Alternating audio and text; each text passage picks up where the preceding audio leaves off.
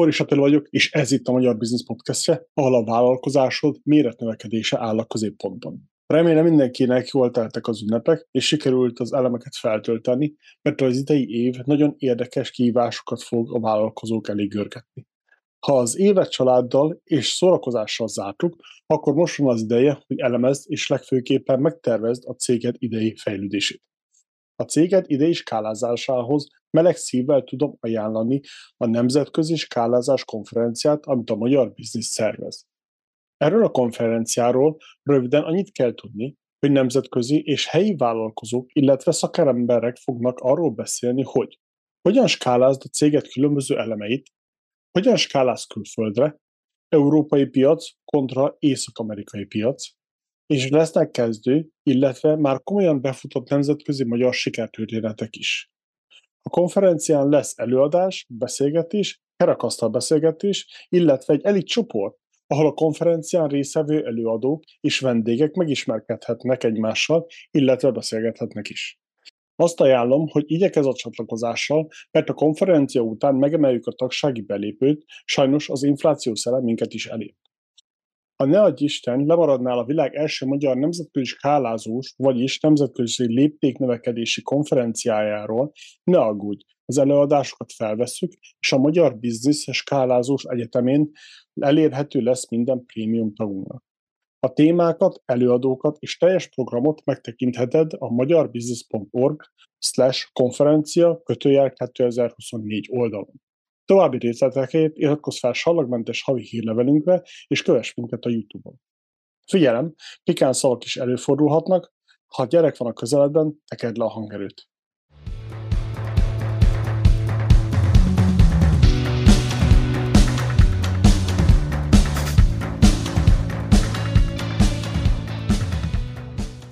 Foris Attila ők, és ez itt a Magyar Business Podcast. Ma reggel Kettész Lillával fogunk beszélni valami emberekről, meg leadershipről, meg valami csapatépítés, meg ilyen érdekességekről. Jó reggelt, szia, szia! Jó reggelt kívánok, vagy jó napot, jó estét, attól függően, hogy ki mikor nézi majd meg ezt az adást, akár Amerikából, akár Európából, vagy a világ bármely pontjából. Kertész Lilla vagyok, szervezetpszichológus és business coach, és örülök, hogy itt lehetek ebben az adásban. Szervezetpszichológus, ilyet tanítanak, vagy ezt tanítottad magadnak? Nem, ezt én pszichológus végzettségű vagyok, ezt az egyetemen oktatják. Ugye a pszichológiában, legalábbis itt Magyarországon van egy három éves pszichológiai alapképzés, és utána tudunk szakosodni. Számos uh, pszichológiai szakirány létezik, az egyik a szervezet pszichológia, ami igazából azzal foglalkozik, hogy hogyan kapcsolódik össze az üzlet, a szervezeteknek, a vállalkozásoknak a működése és a pszichológia, és ezzel foglalkozom én is, ezt tanultam, és ezt az irányt választottam. Ugye van a klasszikus klinikai pszichológia szakirány, van pozitív pszichológia, gyermekpszichológia, a szervezet pszichológia is egy ilyen szakirány. Mm, érdekes, érdekes. Uh, és hogy kerültél akkor ide? Hogy kezdtél el vállalkozni? Vagy, vagy hogy, mi történt?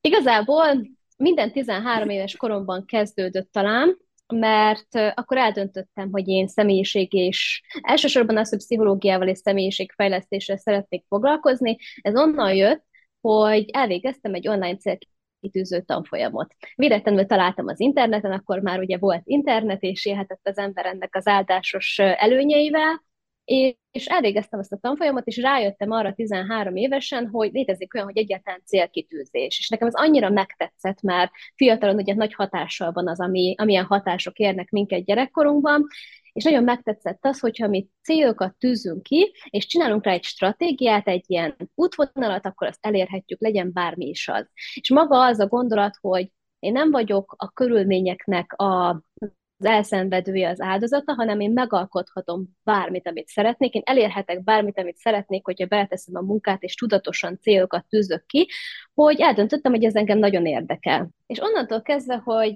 ezt eldöntöttem, volt benne ebben a célkitűző tanfolyamban egy konkrét feladat, emlékszem mai napig, össze kellett írni száz olyan tevékenységet, vagy bármit, amit szeretsz csinálni, és akkor a végén kijött az, hogy én nagyon szerettem gyerekként olvasni, írni, gondolkodni, filozofálni, mert akkor is érdekelt az, hogy hát nem tudtam még, hogy így hívják, de hogy célokat tűzzek ki magamnak, és, és ez jött ki, hogy akkor én, én is szeretnék ezzel a témával foglalkozni. Innen indult ez az egész. Aztán 14 évesen kezembe került egy pszichológiai könyv, a Flow, biztosan ismeritek Csíkszer Mihály Mihálytól, elolvastam, akkor még a felét nem értettem nyilván 14 éves koromban, de nagyon megtetszett, és akkor tudtam, hogy a pszichológia az, ami engem igazán érdekelni fog. Majd 15 évesen szintén egy évre rá volt lehetőségem arra, hogy egy másfél éves tehetséggondozó programba bekerültem, amit a GE szervezett, és ott elvittek minket ország szinten a G-nek a gyáraiba, láttuk, hogy hogyan készülnek ugye a Tungsramban a villanykörték, láttuk, hogy hogyan építik fel a divíziókat, ki mivel foglalkozik, workshopokon vettünk részt, üzleti angol képzést is kaptunk, aminek a másfél év végén nyelvvizsgát is szereztünk üzleti angolból, de ez annyira nagy hatással volt rám, hogy beleláttam egy nagy vállalatnak a működésébe, sőt úgymond gyakornokok is lehettünk. Én pont az agilis divízió kerültem, és ez később szintén kapcsolódott a munkámhoz, hogy így összekötöttem a kettőt, hogy imádom az üzleti világot, imádom a pszichológiát, hát akkor legyek szervezett pszichológus. És, és én úgy gondolom, hogy én eléggé szerencsés helyzetben vagyok, hogy én ilyen fiatal koromban megtaláltam úgymond a hivatásomat, mert ezt mondhatom, hogy ez nekem mai napig a szenvedélyem. Igen, éppen ezt akartam mondani, úgy, úgy irigylem az olyan emberek, akik, akik már tizenévesen megtalálták a, a szenvedélyüket, a, a, ki, hi, hi, a hivatásukat, a, azt, amit, ami már vezérli őket és hajtja őket, és akkor utána nem kell gondolkodni 20-30 évesen, hogy hm, mit is akarok én kezdeni az életemmel, de olyan irigylésre méltó. Valahogy valami ilyesmit Igen, kéne jön egy, egy, egy, egy tanügyi rendszer, nem? Hogy fel, gyerekeknek fel valahogy a helyes, meg segítsenek nekik a, megtalálni a helyes utat, vagy, vagy a, vagy a uh-huh. személyiséghöz, á, személyiségükhöz álló legközelebbi utat. Hm, igen. Abszolút, én is úgy gondolom, hogy mivel nekem volt lehetőségem arra, hogy ilyen fiatalon ilyen lehetőségekkel találkozzak, Szerintem más hasonló gyerekeknek is jó lenne, hogyha találkozhatnának lehetőség szinten azzal, hogy belelássad a különböző világokba, akár az üzleti világba, akár a célkitűzésbe, és ilyen pszichológiai készségeket tanuljanak, mert hogyha rám is ilyen hatással volt, és tudom, hogy vannak más ismerőseim, akik ugyanígy fiatalon különböző hatásoknak következményeként lettek azok, akik, tehát én úgy gondolom, hogy ennek valóban ereje lenne, ha az edukációt ebbe az irányba vinnénk már fiatal gyerekkortól kezdve. Igen. Én ugyebár nagy, nagy önéletrajz olvasó vagyok, és szeretem főleg az ilyen nagy okosságú vállalkozókat hallgatni, és az azt tűnt fel nekem benne, hogy azon kívül, hogy egyedi gondolkodásuk volt, de szinte mindegyik nagyon korán találta meg azt az utat. Tizenévesen, vagy a 20-as éveinek az elején, és ez olyan, uh-huh. olyan irigylésem volt, ugye bár az idő az eltelik, abból senki nem tud extrát venni, vagy ilyesmi. Igen, akár Schwarzenegger, aki ott van mögötted, látom, ő is tizenévesen már megtalálta itt a, az utat, aztán Igen, onnan meg már csak indult Igen, felfelé, olvastam az ő életrajzát. Um, Oké, okay. és akkor hogyan lett belőle vállalkozó? Mi történt itt? Elmentél egyetemre, és akkor ott is a vállalkozás között ott mi történt? Vagy egyenesen vállalkoztál? Vagy hogy, hogy volt ez? Uh, tulajdonképpen igen, bár volt egy-két alkalmazotti munkám, de alapvetően mindig is vállalkozó voltam.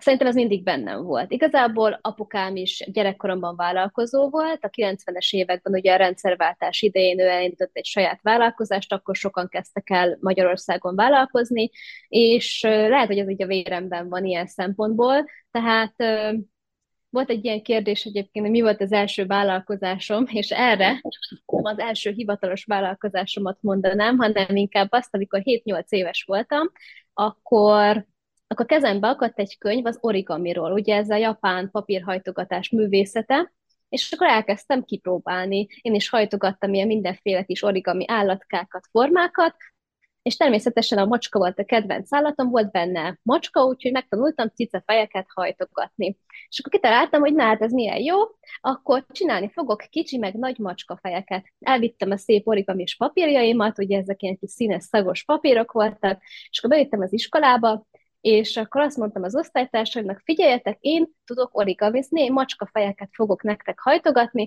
a kis macskafej 10 forint, a nagy macskafej 20 forint, szóljatok, hogy kinek kell, és akkor elkezdtem pénzért origami macskákat hajtogatni, úgyhogy ez volt szerintem az első vállalkozásom, aztán ez hamar csődbe is ment, amikor a tanárnéni megtudta, hogy én mit seftelek itt az osztálytársaimmal, de ezt azért hozzáteszem, hogy ez egy hétig futott, és mások is elkezdték követni a példáimat, egy másik kislány mágveseket kezdett behozni az osztályba, és ő meg azt értékesítette, úgyhogy egy ilyen kis vállalkozói kultúra is létrejött az iskolában.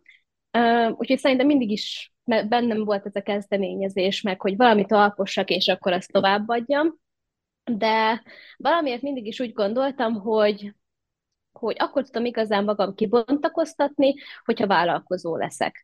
Tehát nem nagyon láttam annak a módját abban a területben, ahol én voltam, hogy, hogy úgy tudjak tényleg értéket teremteni, hogy, hogy az, az valóban benne van az én személyes kreativitásom. Úgyhogy 20, azt hiszem 20 vagy 21 éves lettem, amikor először megalapítottam az első hivatalos vállalkozásomat, egy KFT-t, ott harmad magammal, nem egyedül voltam, tehát akkor még az egyetemi éveim alatt történt ez, és, és akkor indítottunk egy szervezetfejlesztési tréner céget.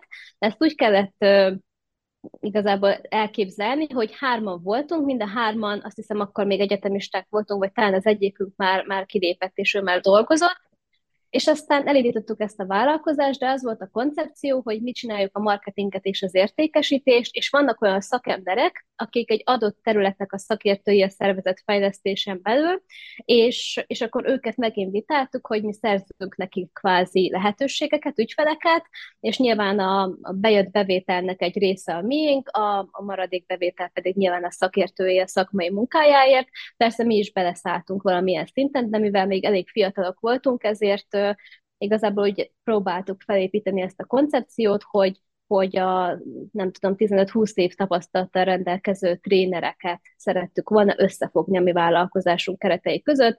Valaki a pozitív pszichológiára szakosodott, valaki a stresszkezelésre, és akkor így tovább.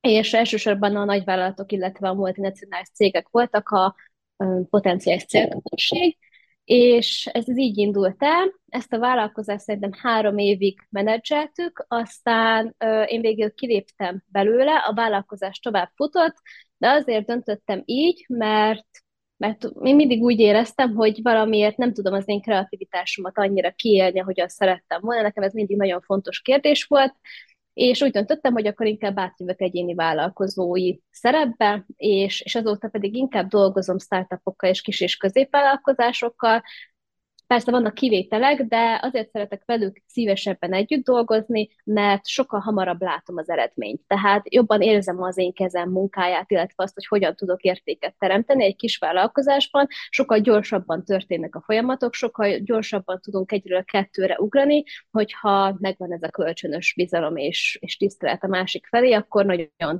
könnyedén, viszonylag gyorsan tudjuk ezeket az eredményeket elérni. Nekem ez mindig is fontos érték volt, hogy a lehető legrövidebb idő alatt érjünk el valami konkrét kézzelfogható eredményt a cégek építésében, fejlesztésében. Nagyon mosolyogtam itt, amikor mondtad a kis vállalkozásodat, az origamis dolgot, és mégis olyan szomorúság, hogy szomorúnak tartom, hogy, hogy le, ezért le, rád szóltak, hogy ez micsoda, ahelyett, hogy serkentenék és tanítanák a gyerekeket, hogy marketing, meg mi egymás, meg termék, meg stb. Ah. Igen, igen, ezt, ezt például abszolút látom Amerikai és Európa között különbségnek, hogy amikor kint voltam Amerikában, akkor a Shopify volt, igen, a Shopify küldött ajándékba egy ilyen kis színes szagos könyvecskét mindenkinek, aki Shopify webshopot üzemeltetett, és, és ahol én voltam, ott annak a cégnek is küldtek ingyen a postán, és ez egy ilyen kis könyv volt, hogy egy gyerek hogyan tud vállalkozást elindítani, akár tényleg ilyen 8-9 évesen. Ez egy úgy kell elképzelni, mint egy tényleg ilyen színező könyv lenne, konkrétan voltak benne játékok, színezők, de közben pedig megtanította a gyereket, hogy hogyan hozza létre a saját webshopját. És hogy ez például Magyarországon nagyon hiányolom ezt a fajta fajta hozzáállást, hogy támogassuk a gyerekek vállalkozói szellemét. Úgy gondolom, hogy már ebben is van változás most, mint amikor én voltam gyerek, de, de még mindig nagyon le vagyunk maradva Amerikához képest ebben a szemléletben. Igen, az biztos, a vállalkozás szintjén ott azért Amerika csak ott van. Szóval so- sok mindenben hiányosságok vannak, meg, meg, meg szenvedés, meg kínlódás, de ez a vállalkozás azért ott van. Igen. Hadd kérdezem meg azt, hogy, hogy a családban volt valaki vállalkozó, vagy te vagy ilyen egyedi fekete slash fehér bárány? Um, ahogy említettem, apukám a 90-es, tehát a rendszerváltás idején vállalkozó volt, ö, egy teherszállítással foglalkozott, tehát vett egy kamiont, és akkor igazából teherfuvarozást egyéni vállalkozóként csinálta, később aztán átment alkalmazottba, de még a rendszerváltás idén ezt eléggé sikeresen lehetett akkor csinálni, meg jó volt a, az a profit, amit ebből lehetett realizálni. Úgyhogy ilyen szempontból szerintem apukámban van meg ez a vállalkozói vér. A családban más, tudomásom szerint nem nagyon volt vállalkozó, tehát így ebben a klasszikus értelemben nem. Úgy gondolom, hogy így sok mindenben hasonlítunk. Ő beutazta ugye a teherfuvarozás miatt egy egész Európát, nem is tudom, Oroszországnak nem tudom milyen pontjáig is el kellett időnként mennie. Ez az utazás, ez bennem is ott van, rengeteget utazom, hogyha tehetem, akkor utazom. Úgyhogy ilyen szempontból úgy gondolom, hogy apukám volt talán rám, akár genetikailag is hatással, de egyébként meg azt tudom így ha is visszagondolok tényleg így a családra, akkor mindig is ilyen olaszos beállítottságúak voltunk, és hogyha valami nekünk nem tetszett, tényleg a legtöbb rokonomra egyébként ez igaz, akkor mindig kiálltunk a saját igazunkért. Tehát mertünk felszólalni, mertünk makacsok lenni, mertünk kezdeményezőek lenni, és, és szerintem ez is hozzátett ahhoz, hogy vállalkozó akarjak lenni, mert hogyha valami akár alkalmazottként is, akár bármilyen szinten nekem nem tetszik, és úgy gondolom, hogy lehetne ezt jobban csinálni. Nem azért nem tetszik, mert csak nem tetszik, hanem ezt szeretnék valami jobbat, valami kreatívabbat, valami innovatívabbat létrehozni, vagy azért, mert fontos számomra az, hogy az ember értékrendszer az ne legyen elnyomva, akkor én is meg kisgyerekkoromtól ebben kiálltam. És ez szerintem így a családban ez így jelen van, hogy álljon ki magunkért. Tetszett, hogy említetted a makacságot, hogy igen, vállalkozónak kell egy adag mutatság. És akkor volt, volt olyan lehetőség, vagy, vagy olyan a szerencsés helyzet, hogy édesapád az, az ott tanított neked valamit a vállalkozásról? Mindig ez, ez érdekel hmm. engem, hogy, hogy ilyen szempontból hogyan alakulnak a, a, a családon belül a viszonyok, hiszen sokan úgy vannak vele, hogy, hogy hát minek vállalkozni, az micsoda, eszik, eszik vagy isszák, de ugyanakkor vannak olyanok, akik tényleg vállalkozó családból jöttek, és akkor megvan az az esély, az a lehetőség, hogy hé, tanítják egyik a másikat. Ezért kérdezem, hogy uh-huh. ez, ez alakult így valahogy. Köz, hát úgy is mondjam, egy közvetlen módon, indirekt módon nem hiszem, hogy tanított volna, inkább közvetett módon. A legtöbb vállalkozói készséget azt vagy az egyetemi tanulmányaim alatt sajátítottam el, vagy autodidakta módon én jártam utána, mentem rengeteg, tehát én mai napig rengeteg kurzust megvásárolok, hogy tanuljak és képezzem magam vállalkozói szempontból, és nem csak szakmailag, tehát hogy hogyan marketingeljem magam, hogyan építsem az én márkámat. Mi rengeteg marketing workshopon vettem részt például, értékesítési szemináriumokon, tehát rengeteg könyvet olvastam, úgyhogy ilyen szempontból inkább autodidakta módon szedtem fel a tényleges gyakorlati tudást, de olyan szempontból közvetett módon biztos hatott rám, hogy a kritikus gondolkodás az például szerintem fontos vállalkozóként, hogy merjünk megkérdőjelezni azt, hogy mi hogyan működik, mert abból jöhetnek új ötletek, meg abból lehetnek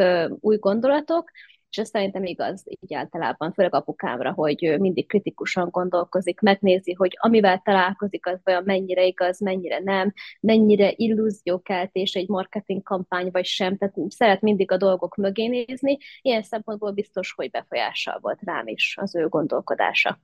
Uh-huh, érdekes. Oké, okay, szóval befejezted az egyetemet, és elkezdtél vállalkozni, és uh, hogy, hogy működött az első két-három lépés? Szóval voltak-e például valamilyen milyen um, akadály, ami például nehéz volt leküzdeni, mit tudom én, gondolok itt például cégalapításra, vagy valami engedélyeztetésre, vagy valami hasonló, és uh, a következő kérdésemnek a következő része az, hogy hogy szerezted meg az első pár vevődet, vagy kliensedet? Uh-huh.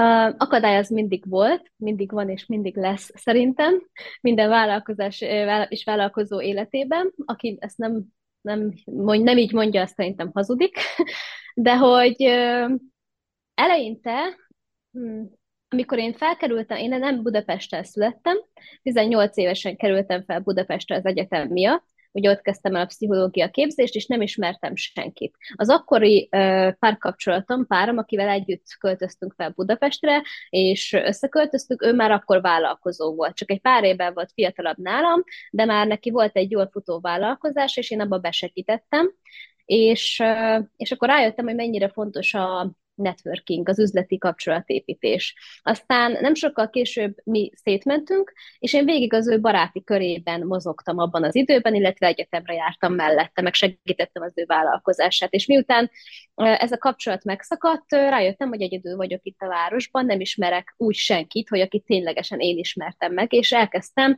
rendkívül intenzíven üzleti eseményekre járni. Tehát olyan szinten, hogy bármilyen rendezvény, amit én találtam, és ami vagy díjtalan volt, vagy meg tudtam fizetni, mert azért vannak elég borsosáru rendezvények is, oda én elmentem. De minden szabadidőmet én erre áldoztam. Úgy képzeld, hogy szivattyú és hidraulika konferencián is részt vettem, pedig semmi közöm nincsen hozzá, de mindenre tényleg szó szerint, amit találtam, üzleti rendezvényekre, angol rendezvényekre, Toastmastersre, ö, minden ilyen expóra, tehát amit találtam, én oda elmentem, és igyekeztem tanulni azt, hogy hogyan tudok én kapcsolatba kerülni másokkal, nyilván meghallgattam az előadásokat, ez például nagyon sokat segített abban, hogy később én is hogyan adjak elő, mire figyeljek oda, úgyhogy így kezdődött az egész. És, és az első ügyfeleim is tulajdonképpen a networkingből érkeztek. Azt biztos, azt mindenképpen szeretném itt kihangsúlyozni, hogy az üzleti networking az nem ugyanaz, mint az értékesítés, és, és az, hogy ezekből a kapcsolatokból, főleg az én iparágamban valóban egy ügyfél legyen, ahhoz nem elég egy érintkezés vagy egy, egy találkozó, hanem ezeket a kapcsolatokat ugye tovább kell építeni, fent kell tartani, és, és akkor idővel lettek ezekből ügyfelek, tehát van olyan személy, aki évekkel ezelőtt találkozott velem, én már lehet el is felejtettem, vagy mondjuk egy évben egyszer, ha beszélgettünk, és akkor éppen nyitott egy vállalkozást, és akkor engem keresett meg, hogy úgy emlékezett, hogy én ezzel foglalkozom. Mondjuk két évvel előtt, ezelőtt egy rendezvényen találkoztunk, és megjegyezte, nyilván online kapcsolatban voltunk, kapcsoltunk LinkedIn-en vagy bárhol, és akkor utána keresett meg, hogy, hogy követte azóta is a tartalmaimat, amit megosztok, és szerinte tudnék neki segíteni. Úgyhogy igazából mindenképpen a business networkinget tudnám felsorolni, abból szereztem barátokat, inspirációt, ügyfeleket is. Nehézség az pedig sok volt, Eleinte az volt az egyik legnagyobb nehézség, hogy fiatal nőként ugye még mindig itt van ez a sztereotíp, és nehezen veszik az embert komolyan, Úgyhogy elég sokszor kaptam meg ilyen kommenteket az elején, hogy én biztos azért vagyok itt, hogy a gazdag férjet fogjak magamnak, és hasonlók, úgyhogy ezeket nyilván nem kell komolyan venni, de hogy amíg az embert, szerintem egyébként nem csak nőkre igaz, hanem általában, csak lehet, hogy ez egy nehezítettebb terep, amíg az ember kialakítja a hitelességét, ez egy folyamat, és ezt türelemmel úgymond ki kell várni, és bele kell tenni a munkát, valóban marketingben, értékesítésben rengeteg értéket kell adni. Azért én szeretem a szót, hogy értékesítés, mert értéket ad az ember, és, és meg kell mutatni, hogy én valóban egy olyan szakértő vagyok a területemen, ahol valóban ott van az a háttértudás, nem csak egy kéthetes kócsképzés van mögöttem, hanem rengeteg évnyi befektetett munka, több diploma, meg, meg a tapasztalat, ugye, amit az év alatt összegyűjt az ember. A másik dolog, ami a networking mellett segített, az az, hogy sok uh, potenciális ügyfélnek mondjuk felajánlottam díjtalan konzultációt, mondjuk egyet, vagy akár, vagy akár több alkalmat is, ebből szereztem referenciát, és akkor akár ajánlást is. Tehát próbáltam úgy, hogyha valakinek mondjuk díjtalanul adok egy konzultációt, akkor azt kérem cserébe, hogy értékeljen engem, egyrészt adjon visszajelzést, másrészt pedig, hogyha tetszett neki és hasznos volt, akkor megkérem, hogy két további személynek vagy cégnek ajánljon tovább. És ez mindenképpen segített, mert ezzel is, ezzel konkrétan be tudtam mutatni a munkámat. Akkor hadd kérdezzem azt, hogy ez a, ez a networkingelés és a, ez a csali használata, ez most ez ilyen megérzésre alapuló, vagy megtanultad, vagy pszichológiai háttere volt, vagy honnan jött ez a stratégia? Mindegyik együtt. Tehát igazából tényleg azt tudom mondani, hogy mindegyik együtt volt benne egy erős intuíció is, de mivel rengeteg rendezvényre jártam, meg nagyon sok könyvet olvastam, olvasok mai napig, ha valami érdekel egy téma, akkor abban nagyon el tudok mélyülni. Nyilván a szakmámból kifolyólag rengeteg pszichológiai és üzleti könyvet olvasok, úgyhogy próbáltam alkalmazni azokat a könyvekben, vagy a videókban, vagy a workshopokon tanultam. Mm, jó, jó. És, és, és, és tényleg a sok tapasztalat. Tehát mivel szó szerint elmentem minden rendezvényre kezdetekben, és kipróbáltam a, akár az egyetemen tanult pszichológiai technikákat is. Ebből adódóan uh, rengeteg tapasztalatot szereztem, hogy mi az, ami működik, mi az, ami nem működik, és akkor tudtam vonni a konzekvenciákat, és aztán kialakul az emberben egy stratégia, és számára az ő személyiségéhez, az ő területén, az ő iparágában mi az, ami tud működni, mert szerintem ez iparág specifikus is tud lenni. Vannak persze általános szabályok, de de fontos az, hogy az ember egyrészt szolgáltató-e, a konkrét terméke van-e, mi az a terület, amiben van, de hogy le lehet ezután vonni a konzekvenciákat, hogy ami működik, abból utána többet tud csinálni. Igen, az érdekes, hogy ilyen, ilyen nem digitális módszerek is működnek a mai világban még mindig, hogy nem kell róluk megfelelkezni, nem muszáj mindig rögtön a digitális, nem tudom, megjelenésre, social médiára, vagy hirdetésekre fókuszálni hanem tényleg ilyen egyszerű offline eseményekre elmenni. Még ha nem is érdekel a téma, de hogy ott a célközönség, akkor miért ne? Uh-huh. Um, Oké, okay, térjünk akkor itt a lényegre, hogy um, ez a vállalkozási pszichológia, ezt eszik vagy isszák? Ez, ez mi fánterem? Ezzel, ezzel mit kezdjünk?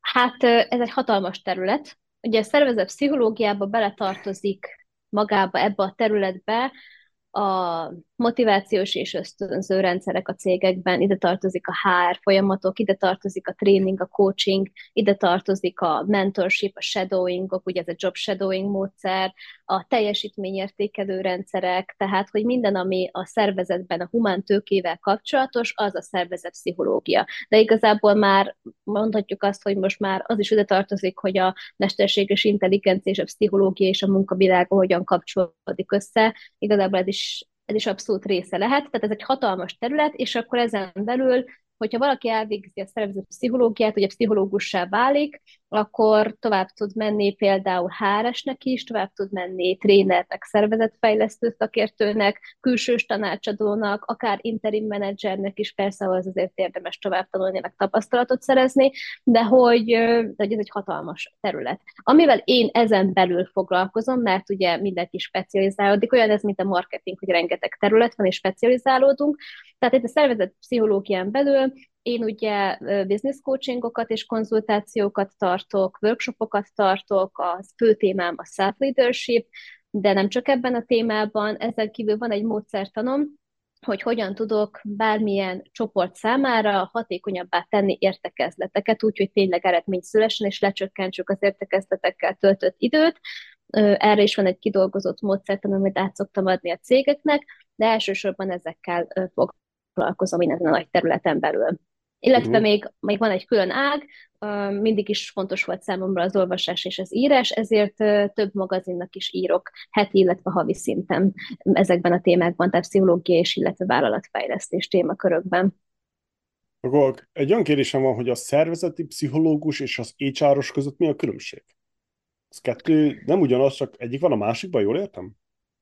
Uh, igen, a szervezetpszichológia egy nagy terület, azon belül van, van ugye a HR, hogyha így nagyon, de, de a szervezetpszichológusnak a munkaköre, meg a HRS-nek a munkaköre, mint munkakör, az nem ugyanaz. Tehát ugye a HRS általában szó szerint a humán erőforrással foglalkozik, ide elég sok minden beletartozott, a toborzás kiválasztás, motivációs rendszerek, teljesítményértékelés, akár a különböző bérekkel kapcsolatos kérdések, tehát béremelések, és a többi, tehát ez mind HR, klasszikus HR kategória. A szervezetpszichológus pedig inkább azzal foglalkozik, hogy hogyan tegye hatékonyabbá a rendszereket, hogy az emberek mm. egyrészt céltudatosabbak legyenek, hatékonyabbak, elégedettebbek legyenek a munkahelyen, a vezetők jobb vezetői skilleket sajátítsanak el. Én elsősorban ugye a vezetőkkel, középvezetőkkel dolgozom együtt, nem kizárólag, de öm, alapvetően ők az elsődleges célközönségem, és ugye nekik abban segítek, sokszor azzal jönnek hozzám cégvezetők, cégtulajdonosok, hogy szeretnének kialakítani egy középvezetői réteget a cégben. Tehát KKV cég növekszik, egyre több ember lesz,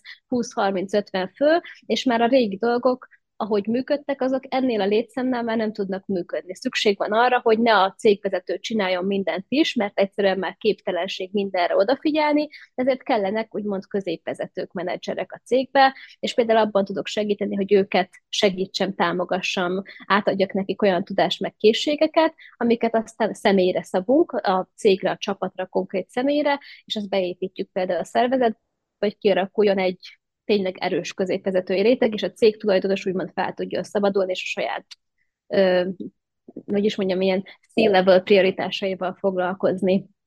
Mm, szóval akkor uh, szervezeti szinten foglalkozó dolgokkal, rendszer szinten foglalkozó dolgokkal. Még. Rendszer szinten is, csapat szinten is, és egyéni szinten is. Egyébként egyéni vállalkozók is jönnek hozzám coaching folyamatba, hogy hogyan építsék ki például a, a hiteles én márkájukat, elsősorban pszichológiai szempontból, meg stratégia szempontból, vagy mondjuk olyan ügyfelem is volt, aki a családi vállalkozást vette át. Tehát ő lett a második generáció, vagy harmadik generáció, és mondjuk abban kért segítséget, hogy hogyan, mi az ő igazi vállalkozói személyisége, látott egy mintát a szüleitől, de ő nem azt a mintát szeretné követni, mert nem lenne önazonos, és akkor dolgozzuk ki, hogyan lesz ennek a cégnek a feje, a vezetője, mi az ő vállalkozói stílusa, úgyhogy ez is például egy, egy gyakori téma, illetve karrierváltók is jönnek hozzám, akik vagy alkalmazottból szeretnének vállalkozóvá válni, vagy lehet, hogy már vállalkozók, de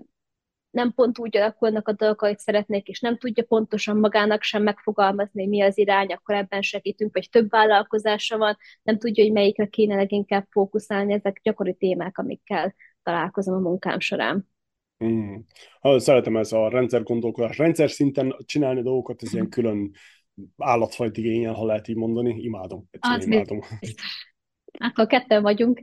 Nagyon, nagyon rendszer nem tudok gondolkodni, úgy gondolom ez egyik erősségem is, hogy látom a rendszert a káoszban, és sokszor ez, erre van szüksége az ügyfeleknek, tehát hogyha megismerem igazán az ügyfélt, mondjuk egy-két alkalom során, ilyen konzultáció során, akkor én már, nekem az első perctől a fogaskerekek itt járnak, hogy hogyan tudom bekategorizálni a dolgokat a különböző rendszerekbe, hogy hogyan legyen átlátható végül minden mit takarítsunk ki onnan, mit, mit, hogyan kapcsoljuk Igen. össze, meg hasonlóan, imádom. Abszolút, hogyan legózzuk össze a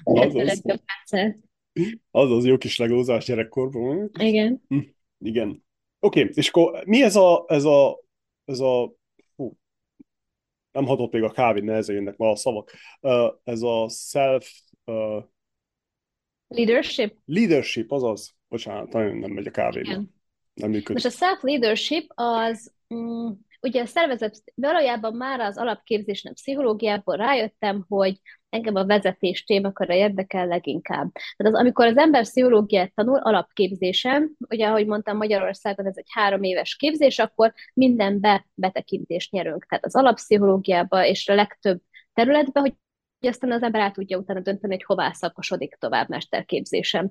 És, és akkor én rájöttem ez idő alatt, hogy engem a pozitív pszichológia irányzat, meg a vezetés témakör úgy, ahogy érdekel, és ebben is végeztem a kutatásokat. Nekünk alapképzésen és mesterképzésen is kötelező volt kutatni, ugye a szakdolgozatunkban is kutatnunk kell, és, és úgy döntöttem, hogy az összes kutatásomat, ami azt hiszem öt volt összesen, az öt év, tehát évente egy, azt mindet a vezetés köré építettem, de úgy, hogy, hogy végül az ötödik mester szakdolgozatom, az végül így összeérjen, tehát fel tudjam használni az előző kutatásaimat is, és, és akkor így kerültem igazából a self-leadershiphez, hogy sokat olvastam a témában különböző kutatásokat a vezetés legmodernebb változatairól, és rájöttem, hogy ez a self-leadership nagyon kapcsolódik személyesen is a saját életemhez, ugyanis úgy éreztem, hogy én mindig is arra törekedtem, hogy én magam is egy self-leaderré váljak, ne feltétlenül kövessem a, a mainstreamet, hanem megtaláljam a saját utamat, megtaláljam azt, hogy miben tudok én igazán önmagam lenni, sosem tudtam, sosem voltam az a személy, aki be tudott illeszkedni, hogy igazán egy közösségbe. Szerettem mindig, a, ahogy mondtam, kiállni magamért, és hogyha valami nem tetszett, vagy nem tartottam igazságosnak, én ezt mindig kifejeztem már óvodás koromban is.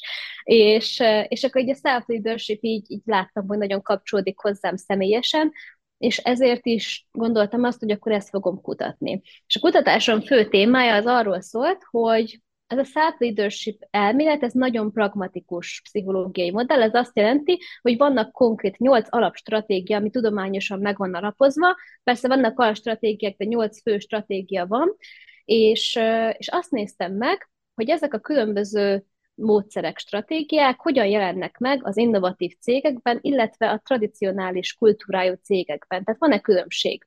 És azt találtam, hogy az innovatívabb vállalkozásokban sokkal több self-leadership stratégiát alkalmaznak, ha tudják ezt, ha nem. Ez egy, ez egy ilyen fő eredménye volt ennek a kutatásnak, és engem mindig is vonzott az, hogy hogyan tud egy cég innovatívabbá válni, mert úgy gondolom, hogy minél inkább fejlődik a gazdaságunk, fejlődik a technológia, annál fontosabbá válik, hogy agilisan, innovatívan építsük a kultúránkat, mert akkor tudunk rugalmasabban adaptálódni a különböző változásokhoz, ami mostanában elég gyakori itt a világunkban. És igazából innen jött ez a self-leadership, hogy hogy az egyetemben felfedeztem, és tudtam hozzá kapcsolódni, és rájöttem arra, hogy több könyvet, meg mindent, amit lehetett, elolvastam a témában, hogy ezt bármire rá tudjuk húzni. Tehát ez egyéni szinten is lehet self-leadershipről beszélni, csapat szinten is, és céges szinten is beszélhetünk self-leadershipről. Tehát, hogyha egy mondatban kellene megfogalmaznom, akkor a self-leadership az, hogy olyan konkrét stratégiáknak az alkalmazása a mindennapokban, ami által tudatosabbá válhatunk, hatékonyabbá, és tényleg mi vagyunk a volánnál, mi vezetjük az életünket, és nem hagyjuk, hogy csak így sodrodjunk az árral. Talán hmm. aki lovagol, egyébként, annak tudnám leginkább elmagyarázni ezt a self-leadership-et, mert úgy tudnám megmondani, hogy amikor mm, nagyon sokszor reaktívan vagyunk, reaktívan élünk, tehát reagálunk a környezetünkre, és, és akkor annak megfelelően hozunk döntéseket. Ez olyan, mintha ráülnénk egy lóra, és ez a ló így elszabadulni, mi meg csak azon próbálkozunk, hogy legalább fennmaradjunk a ló hátán, és igazából ezzel van a fő fókusz. Tehát úgy gondolom, hogy ez egy, ez egy reaktív hozzáállás, amikor csak túlélünk és élünk egyik pillanatról a másikra, de igazából hagyjuk, hogy a ló az így kiugorjon a karámból és elvágtasson. Ha viszont a self-leadership-et tudatosan beépítjük az életünkbe, ezeket a stratégiákat, akkor megfogjuk azt a kantárt, beleállunk abba a nyerekbe, és elkezdjük irányítani ezt a lovat, és arra fog menni, amerre mi akarjuk ezen a nagy téren vagy mezőn. És nem, nem hagyjuk, hogy össze-vissza ugráljon a karámból, hanem majd mi meghatározzuk, hogy mi lesz a mi karámunk. Tehát talán ez lenne a legjobb ilyen szemléltető példa arra, hogy mi is az a self-leadership, úgy gondolom. Te lovagolsz? Lovagoltam egyébként régen mm. gyerekkoromban, úgyhogy ezért tudom így ezzel szemléltetni okay, és akkor én most egy zavarban vagyok, mert akkor mi, mi ez a self-leadership? Akkor ez most maga a rendszer, ahogy dolgoznak az emberek? Amiben dolgoznak az emberek? Jól értelmezem? Lehet ez egy rendszer, igen, amiben dolgoznak, hiszen ezek olyan beépíthető stratégiák, amik lehetnek egy rendszernek is az elemei. Tehát lehet ez úgymond alapelvek is, rendszerelemek is, ez attól függ, hogy hogyan nézzük. Ha most kifejezetten vállalkozói szinten nézzük, szervezeti szinten, nem egyéni szinten, akkor igen, mondhatjuk azt, hogy rendszerelemek. De egyik stratégia, hogy mondjuk egy konkrét példát, az maga a célkitűzés. Hogy hogyan tűzünk ki célokat, és nyilván ez egy rendszer része, ez egy rendszerelem a célkitűzés. Egy másik stratégiát önreflexiónak hívnak, ugye ennek is sokfajta mm, módja lehet, de hogy fontos egy szervezet életében is az, hogy folyamatosan legyenek hogy is mondjam, úgymond ilyen számvetései. Tehát minden hónapban, vagy minden héten, ez nyilván attól függ, hogy milyen szinten beszélünk, tudjuk mérni, hogy hol tartunk, mi volt ez, ami sikerült, mit kellene másképpen csinálni. Mondjuk egy értékesítési csapatnál különösen fontos, hogy mérjük az eredményeket, és legyünk önreflexívek, hogy lássuk, ha hibáztunk, és azt kijavítsuk, hogyan legyünk jobbak, mik azok az értékek, mondjuk misszió szinten megazonosítsuk be, hogy mik azok az értékek, amik irányítják valóban a céget. Ugye a szervezeti kultúrát, ha nézzük, akkor vannak olyan értékek, amiket kifelé mutat a cég, amit szeretnénk az ügyfeleknek átadni, és vannak belső értékek, amik igazából vezetik a céget, ahogyan egy cég belsőleg működik, ezeknek a tudatosítása, és hogy tényleg ezek ne csak látszatértékek legyenek, hanem valóban azokat az értékeket határozza meg egy cég, ami alapján tényleg tud mondjuk működni. Ez is például a self-leadership stratégia. Ez csak kettő volt a, a nyolc főből. És akkor ezeket, ezeket a területeket, stratégiákat, mondjuk egy workshop, vagy akár egy hosszabb folyamat kereteiben én át tudom nézni mondjuk a céggel, vagy egy csapattal, és akkor mindegyikre meg lesz a megfelelő stratégia, megnézzük, hogy az adott stratégiában hol tart a cég, mennyire alkalmazza, mennyire működik, mennyire hatékony, mit lehet jobban csinálni, és akkor ezekre kiépítünk stratégiákat, és ezáltal lesznek átlátható rendszerek tulajdonképpen a cégben. Hmm. Most próbálom felmérni, hogy, hogy ugyebár én bizonyos stratégiával foglalkozom, hogy ahhoz képest, amivel te foglalkozol, az hol van és hol van átfedés, illetve hol vannak a határok, hol van a határ? Mi, mi az, amivel te foglalkozol, és mi az, ahol azt mondod, hogy na, ez már nem ide tartozik?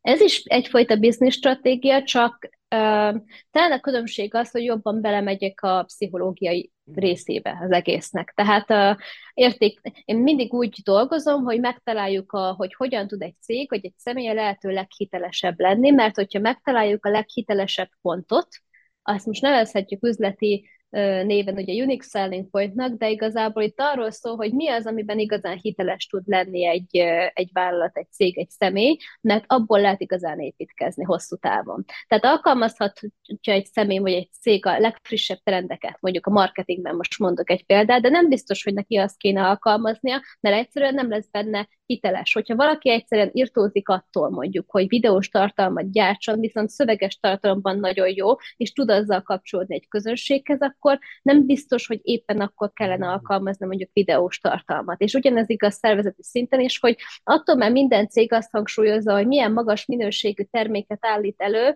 az lehet, hogy egy, egy cégnek nem ezt kéne hangsúlyozni, mert van egy sokkal erősebb pont, ahol tud kapcsolódni az ő ügyfeleihez. Tehát úgy gondolom, hogy talán ebben különbözik a klasszikus értelemben vett stratégiától, és sokkal inkább rámegyünk a stratégia, a pragmatikus stratégiai lépések mellett arra is, hogy ez hitelesen felépített stratégia legyen, és ne csak egy stratégia, amit bárhonnan elő tudnánk húzni az interneten, a Google-ben rákeresve, hanem hogyan tudjuk ezt tényleg cégre, személyre szabni. Uh-huh. Szóval, ha jól értem, akkor, akkor te szinte ugyanazt csinálod, mint én, csak nagyobb hangsúlyt teszel a pszichológia részére, maga az emberekre. Ha jól értettem. Talán igen, talán igen, uh-huh. hasonló, igen. Van nehéz ezeket megfogalmazni, hiszen először is annyi gyűjtő szó van már a világban, hogy világvége, hogy már ne, nem is tudom követni, hogy ki micsoda, és, és mi, hogyan határozott meg. És mégis a másik oldalon pedig, pedig tényleg egy vállalkozó most hogy tudja meghatározni, hogy most kinek kell nekem. Most a, maga uh-huh. a, a stratégiával, a rendszerrel van a gond, vagy maga az emberekkel rosszul van összerakva, vagy nem minden, nem, nem ott vannak, nem azon dolgoznak az emberek, amit éppen szeretne, vagy erősségük, vagy stb. stb. És uh-huh. azért kérdezem, azért próbálom kicsit jobban kifogatni, hogy meg, meg, meg ráérezzünk arra, hogy, hogy mégis minek hol a határa is, mi, uh-huh. mi, milyen eszközt, milyen szolgáltatást mikor kéne használni.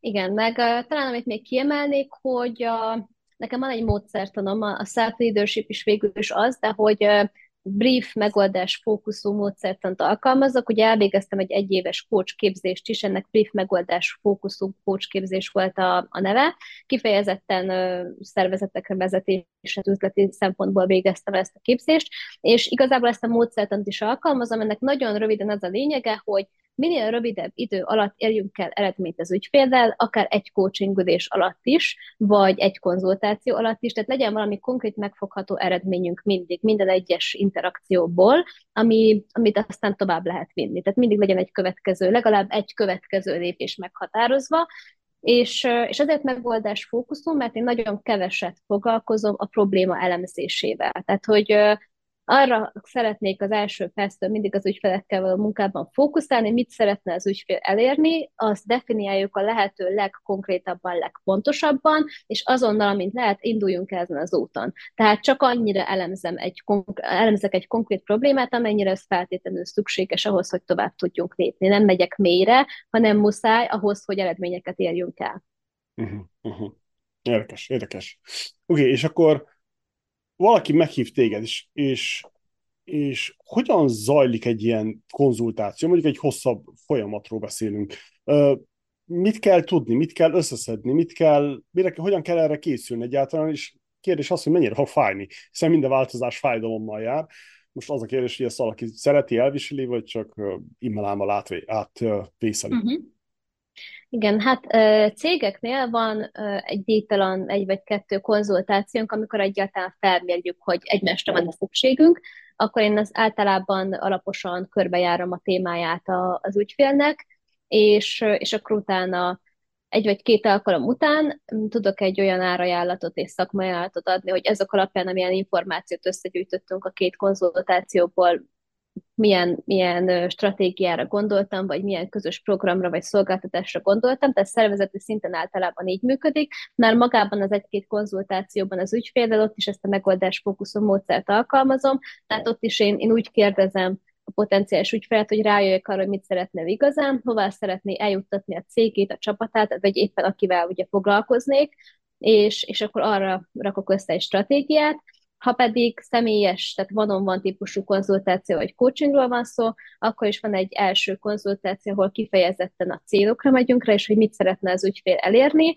Ezt fogjuk egy óra alatt teljesen körbejárni, mert sokszor tapasztaltam azt, hogy az ügyfél jön egy témával, de még ő maga sem tudja pontosan megfogalmazni, hogy ő mit is szeretne, csak úgy nagyjából, és akkor azt valóban ki kell bontanunk, lehető legrészletgazdagabban, és akkor lehet, hogy rájön az ügyfél nem is pontosan azt szeretné, amivel jött, hanem annál többet vagy kevesebbet, és az is lehet, hogy teljesen más irányba megyünk el, mert mondott valamit, de valójában annál nem is azt szeretné, csak nem mert nagyobbat mondani mondjuk, tehát, hogy nem mert nagyobbat álmodni pedig abszolút megvalósítható, tehát ilyennel is találkoztam már egyébként.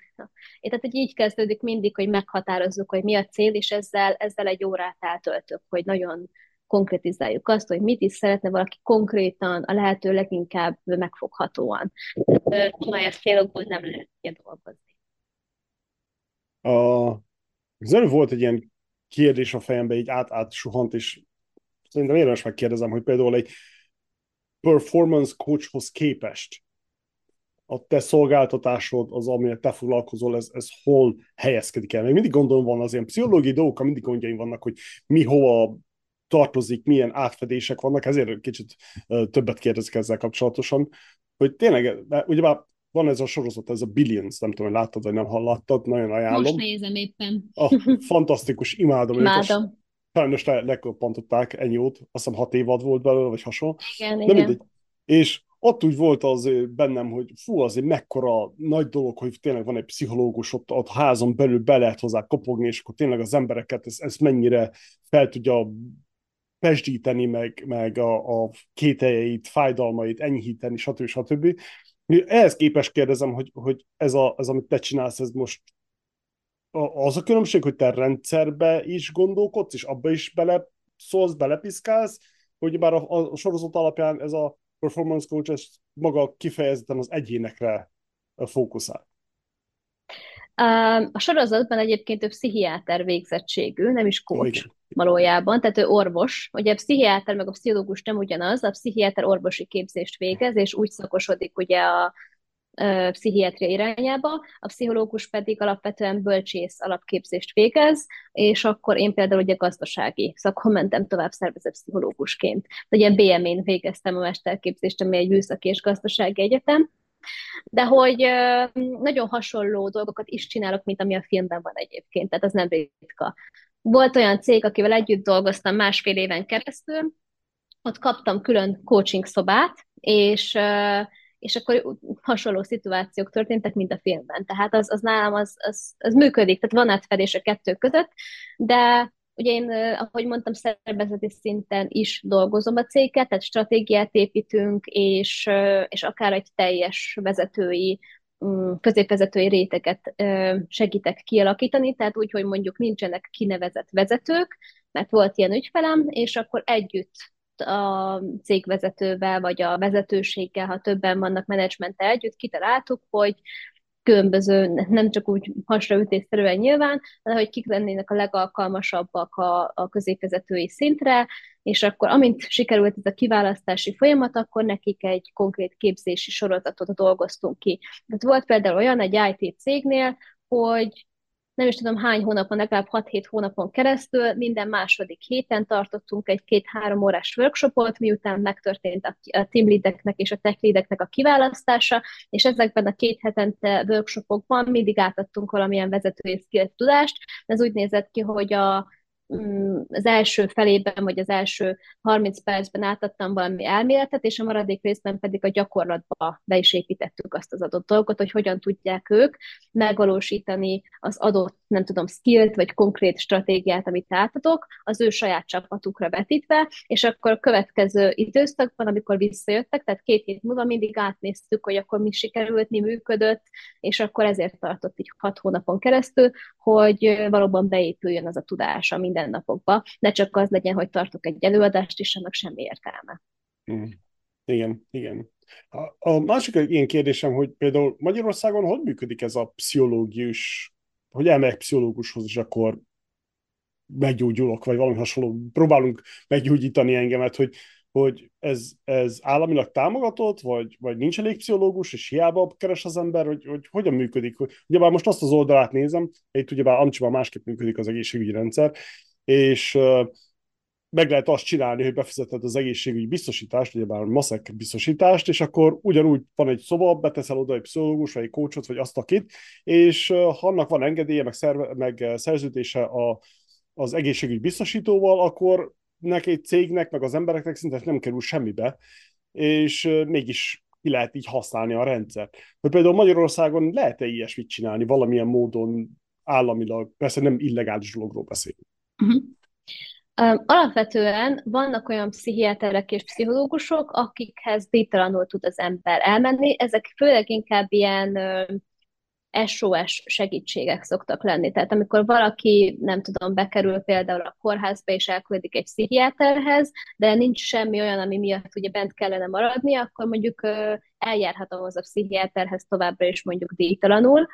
De alapesetben, hogyha szervezeti szinten nézzük, akkor nem tudok ilyen állami támogatásról, hogy bármilyen államilag támogatott szervezetpszichológus lenne. Ugye az iskolapszichológus úgy tudom, hogy az, az ilyen, tehát hogy a gyerekek elmehetnek iskolapszichológushoz, hogyha van az iskolának iskolapszichológusa, de hogy alapvetően a szervezetpszichológiában én nem tudok ilyenről Magyarországon, hogy ez bármilyen támogatást kaphatna. Mm, ugye a cégeknek, ha szeretnék, akkor ők ugye fel tudnak akár venni alkalmazottként, akár egy adott időszakra, mint egyéni vállalkozó, akár engem is, hogy egy közös munkára, és ez, ez pedig attól függ, hogy milyen hosszú, hogy milyen ugye témakörök jönnek elő, vagy hogy miről van szó pontosan. Én azért kíváncsi lennék, hogy például, ha, ha mondjuk ebben az esetben, most végletekben gondolkodom, hogy egy, ebben az esetben egy országnál azt mondják, hogy na oké, a vállalati pszichológusok ingyen lesznek, és bármikor mehet bárki egy, egy vállalkozáshoz, és tényleg mindenkivel beszélhez tök ingyen, akkor az milyen hatással lenne a gazdaságra? Szóval mennyit tudnak uh-huh. turbózni a vállalkozásokon, azoknak a teljesítményén és innovációján és stb. stb mit tudom mondjuk egy három, négy, öt éven keresztül, vagy ö, alatt, hány százalék alatt járul, tudna hozzájárulni, mit tudom, például egy ország GDP-hez, vagy valami hasonló. Uh-huh. Ez érdekes lehet, hogy... Igen, ilyen szempontból uh, ugye a startup kultúrát azért uh, hosszú ideig támogatták Magyarországon is intenzívebben, tehát voltak különböző pályázatok, stb. És ugye ott uh, ott általában mondjuk ezekben az accelerator vagy inkubátor programokban ott van mondjuk egy mentor vagy egy coach, aki tudja támogatni a startupokat, ők is hasonló munkát végeznek, mint én. Ugye itt az a különbség, hogy mivel én pszichológus is vagyok, ezért én be tudom hozni azokat a pszichológiai témákat, tehát hogy egy-egy témát jobban átlátok, legalábbis ami a humántőke részét illeti az emberi oldalt érinti, mint mondjuk egy, egy olyan kócs, aki mondjuk ezt nem végezte, de persze mindig vannak kivételek, én ezt mindig mondom, csak hogy ebben például van különbség, viszont általában szoktak mentorok meg kócsok lenni a startupok mellett ezekben az inkubátor programokban, és akkor tőlük sok mindent tudnak tanulni, bár ahogy én tapasztaltam itthon, ezek főleg mondjuk prezentációs készségek, bár ott is ugye stratégiát segítő kócsokat is ö, ismerek, tehát főleg inkább ezek a ezek a típusú üzleti készségek, amikben ők támogatják ugye a startupokat. Uh-huh. Milyen egy jó szervezet? Hogy van felépítve jó szervezet? Milyen kritériumoknak kéne meg, meg e, elérniük, vagy, vagy legalábbis megközelíteni ahhoz, hogy egy, egy vállalkozói szervezetet jónak tituláljunk? Hmm tudom, hogy jó általános kérdés, de mégis a te szempontodból kíváncsi vagyok, hogy pszichológus szempontból ez, ez hogyan, hogyan közelíted meg, vagy látod? Egy tapasztalatot mondanék el. Az egyik, hogy transzparens a kommunikáció, tehát ez, hogy ennek a foka milyen, az már más kérdés, mert vannak olyan szervezetek, akik nagyon jól tudnak működni, úgyhogy a bérektől kezdve minden transzparens, más szervezetek nem tudnak ennyire magas szintű transzparenciával működni, ez már kultúra függő, de hogy mindenképpen kell egy nyitott transzparens kommunikáció, ezt százszerzalékban meg tudom erősíteni, mert azoknál a cégeknél, ahol ez nem volt jelen, és én személyesen tapasztaltam, hogy nem Volt olyan cég, amely emiatt dölt be konkrétan, mert olyan fokú lett a bizonytalanság a cégben, hogy nem tudták, hogy mit akar a menedzsment, mennyire biztos az ő pozíciók, akár vezetői, vezetőknek, vagy középvezetőknek is, hogy inkább elhagyták a, a céget, mert féltek attól, hogy lehet, hogy hamarabb kirúgják őket, még akkor is, hogyha nem volt erről szó.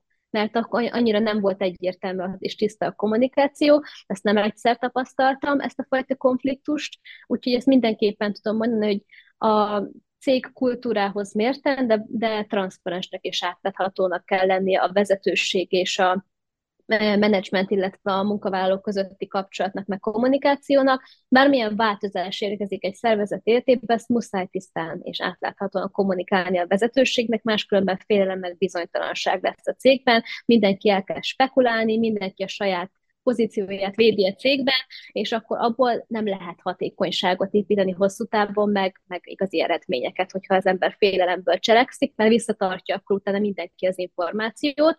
Tehát ez, ez szerintem nagyon fontos. Aztán, amit én, hogy ki szoktam hangsúlyozni, egyéni szinten is, meg minden szinten, ez a hitelesség. Tehát az, hogy amilyen értékeket kifelé is kommunikálunk, akár üzleti szinten, akár befelé a cégbe, ahhoz valóban tartsuk is magunkat. Tehát olyan értékeket határozzunk meg, amiket tudunk valóban azonosulni, ne csak látszatértékeket dolgozzunk, ami jól hangzik egy idézetként a prezentációkban, vagy a céges falon, vagy a bármilyen céges fórumon érdemes elmondani, de egyébként senkit nem érdekel, hanem valóban olyan céges értékek legyenek, amik amik tényleg azonosak azzal, amit az adott cég képvisel, amit az emberek képviselnek. Én ezt úgy gondolom, hogy ez fontos ahhoz, hogy a bizalmat ugyancsak építsük, és szerintem fontosak a rendszerek. Még ha eleinte nem is, egy startup indításakor, vagy egy egyéni vállalkozás indításakor teljesen természetes folyamat, hogy még nincsenek rendszerek, de ugye egy vállalkozásnak is vannak életszakaszai, ciklusai, tehát eljön az a pont egy vállalkozás fejlődésében, ahol, ahogy beszéltük, muszáj rendszerekben gondolkodni, átláthatóságban ki kell alakítani folyamatokat, hogy ez hogyan történik, ez teljesen személyre meg cégre szabott, de a rendszerek ezek nagyon fontosak.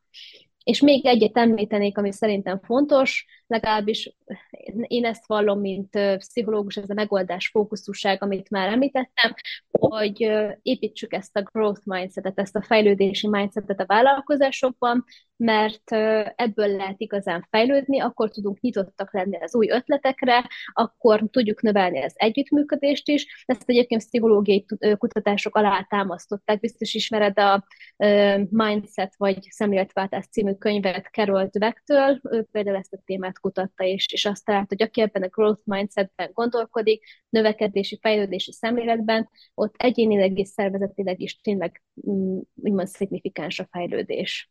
Uh-huh. Oké. Okay.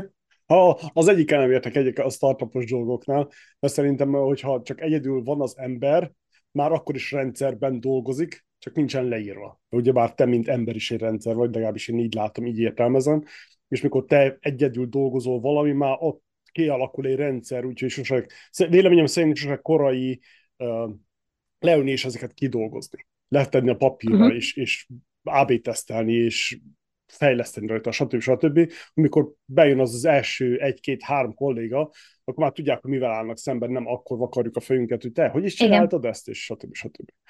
Abszolút, ez a teljes mértékben egyetértek, és ez az ideális, csak nem ezt tapasztalom, hogy, tehát hogyha ha elkezdi valaki a vállalkozást ebben a nulladik fázisban teljesen kezdőként, akkor nem biztos, hogy lesznek még így kiforrott rendszerek, egyszerűen azért, mert akkor még ez a próbálkozás fázis van, az ember még tesztelgeti, mi működik, mi nem, és akkor abból már ki tud alakítani egy ténylegesen működő rendszert, inkább itt erre gondoltam, de hogyha már első pillanattól kezdve van valami működő, legalább alaprendszer, akár ahogyan a napjait menedzseli az ember vállalkozóként, az már, az nagyon-nagyon sokat tud segíteni tényleg. Így van. De szerintem abban egyetértünk, hogy egy rendszer sose lesz kész, sose lesz tökéletes. Az mindig kell dolgozni rajta. Addig, amíg a vállalkozás él és mozog és fejlődik, addig mindig kell dolgozni rajta. Mikor nem dolgozol Abszolút. rajta, akkor van a baj, akkor már közeleg a vége. Igen, ezzel teljesen egyetértek.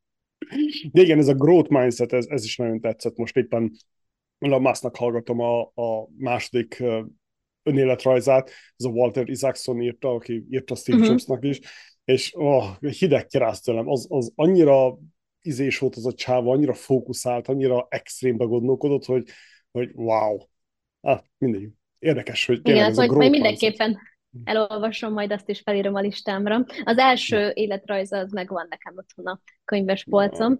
Az semmi ehhez képest. Azt én is hallgattam, tényleg az csak egy ilyen lájtos esti mesének tűnik ehhez képest, de itt azért belát, uh-huh. látszik, hogy, hogy hogyan gondolkodott, milyen démonjai vannak, milyen, hát, milyen sötét oldala van neki is, de mégis az, hogy az a mindset, az, az mennyire fontos az egészbe, és sokan úgy vannak vele, hogy hát, hát csak pénz legyen, a többit megoldjuk. Nem.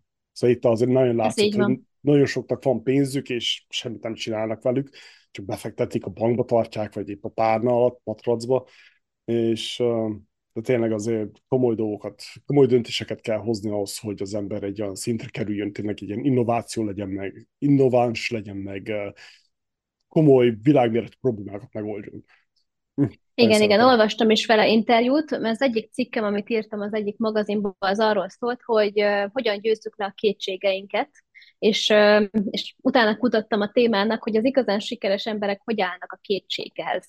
És akkor megnéztem Elon Muskkal is interjúkat, illetve Richard Bransonnal, és mindegyikük azt mondja, hogy természetes módon nekik is rengeteg kétségük van, nekik is vannak félelmeik, nekik is vannak bizonytalanságaik, nincsen olyan, hogy ezeket teljes mértékben le tudná az ember vetközni, és akkor mostantól ettől a ponttól sikeres vagyok, és több kétségem és bizonytalanságom nincs.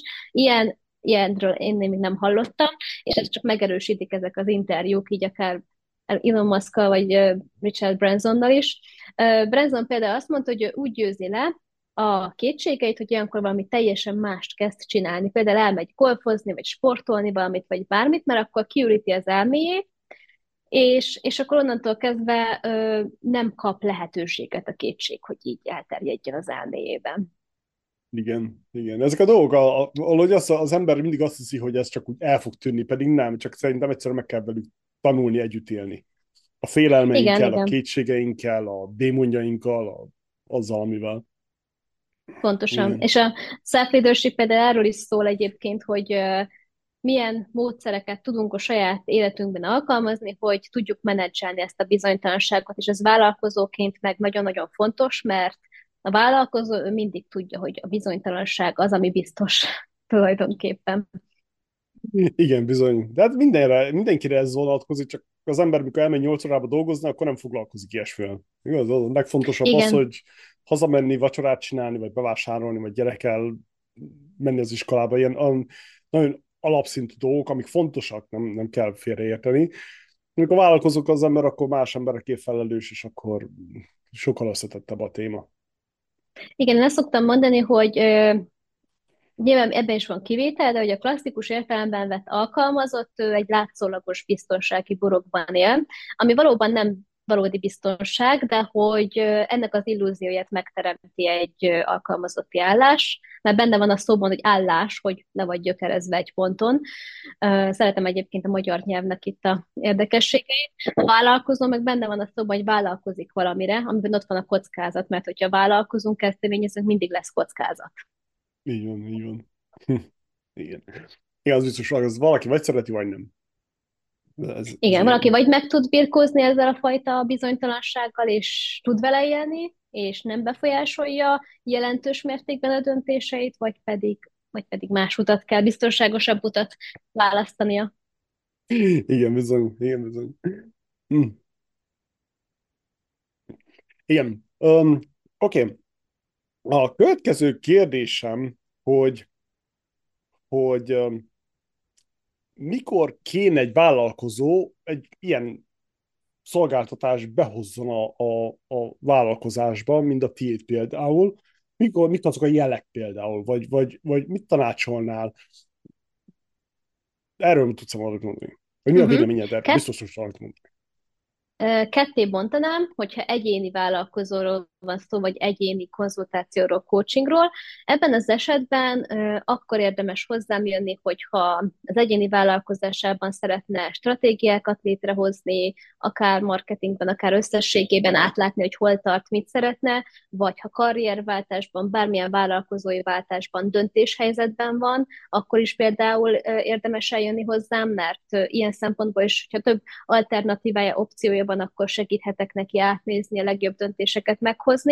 Ha pedig szervezeti szinten nézzük, akkor akkor érdemes általában hozzám jönni, hogyha elérte a cég azt a növekedési fázist, hogy tényleg egyre több lesz a munkavállaló, egyre többen vannak a cégben, és akkor tényleg szükség van rendszerekre. Tehát egy ilyen 20 fő általában az a pont, ahol Magyarországon itt a KKV szektorban elkezdenek gondolkodni a vezetők azon, hogy még hatékonyabbak legyenek a rendszerek, vagy már vannak rendszerek, de azt szeretné továbbfejleszteni, vagy pedig valami teljesen új beállítódást vagy rendszert szeretne építeni, vagy ahogy mondtam, középvezetői réteget kialakítani, és hogy levegye a vezetőről, a menedzsmentről a rengeteg terhet súlyt. Ebben az esetekben van szerintem ilyen belépési pontom, amit így tapasztaltam az elmúlt időszakban, de lehet konkrétan az, hogy mondjuk privát céges rendezvényeken tartok akár előadást vagy interaktív workshopot egy-egy témában, ez lehet tényleg a self-leadership, ez lehet a vezetés, ez lehet mondjuk pozitív pszichológiai érdekességek, de az utóbbi időben nagyon sokszor hívtak engem a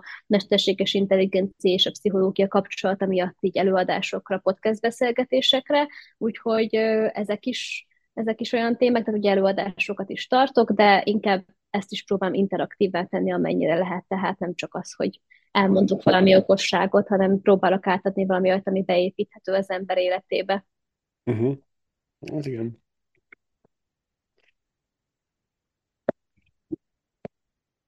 Ezzel kapcsolatosan tudsz még mondani nekünk valamit, vagy akarsz, mire nem tértünk ki? Most mind próbálom az agyamat itt, itt uh, megerőszakolni, lehet így mondani, hogy, hogy valami okoskat kérdezzek, de nem igazán jön semmi. Mit hagytunk ki? Mi, mi az, amiről nem beszéltük?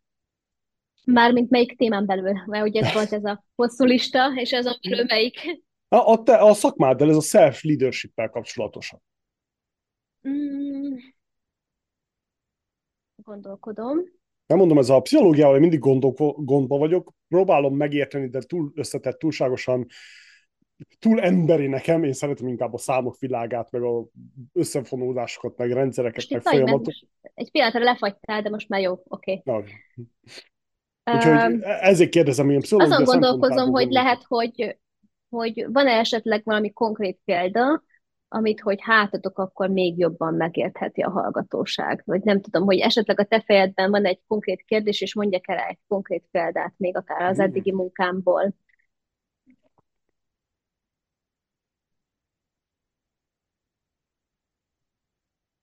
Oké, okay, megvan, megvan, megvan. megvan. Hm? Szóval, um,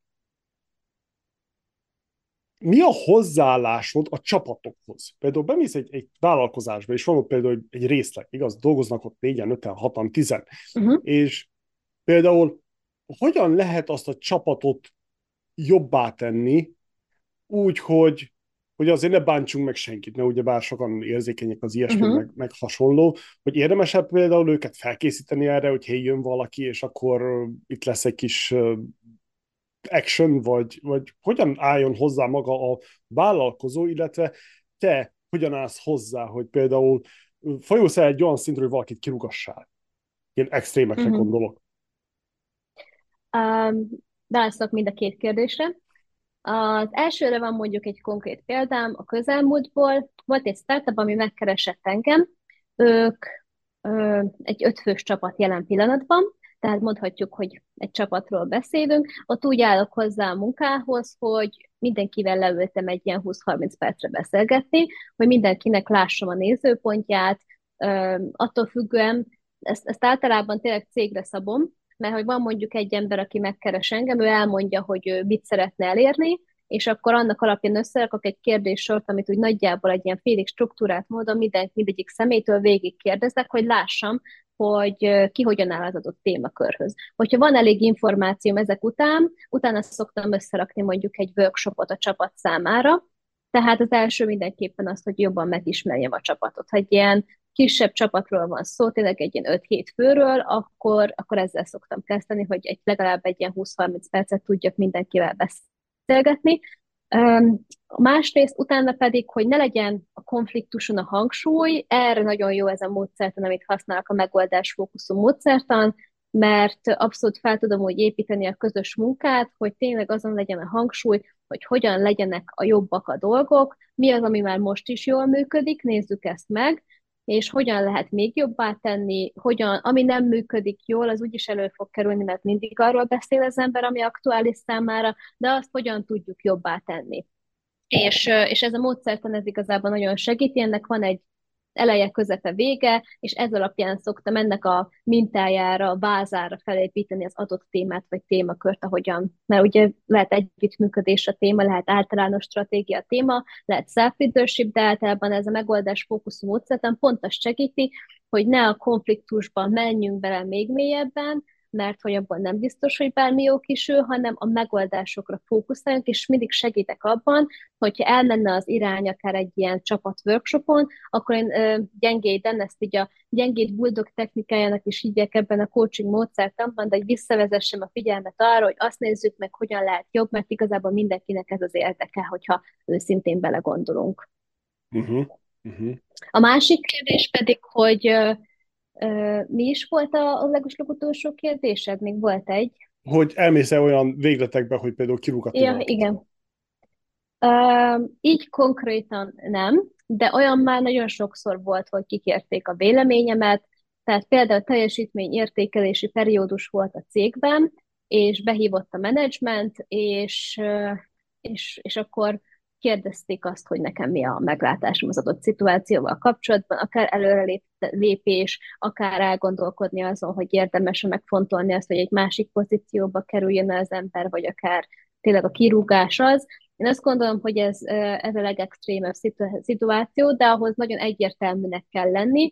Én mindig azt mondom a, a cégvezetőknek, hogy fontos mindig először beszélni azzal a személlyel, aki kérdéses mondjuk egy pozícióval kapcsolatban, hogyha nem véte, olyan szarvas hibát, az a, az a fél, hogy egyértelmű, hogy, hogy ki kell rúgni, hanem ilyen kérdéses a helyzet, akkor ott érdemes több szempontból megvizsgálni a kérdést, és utána döntést hozni, hogy valóban az a hmm. legjobb döntése, hogy, hogy ki kell lerúgni, vagy másik pozícióba kell áthelyezni, vagy magánéleti probléma miatt mondjuk annyira rossz a teljesítménye, vagy, vagy, vagy egyáltalán mi van a háttérben. Tehát mindenképpen fontos, hogy ne csak egy perspektívából lássuk ezt a kérdést. Én abban szoktam segíteni, hogy megnézzünk több perspektívát, és akkor utána hozzunk döntést, hogy akkor, akkor megváljunk-e attól a szemétől, vagy pedig érdemes még egyéb alternatívákat kipróbálni, és hogy ha az sem megy, akkor de lehet, hogy ez mondjuk beválik.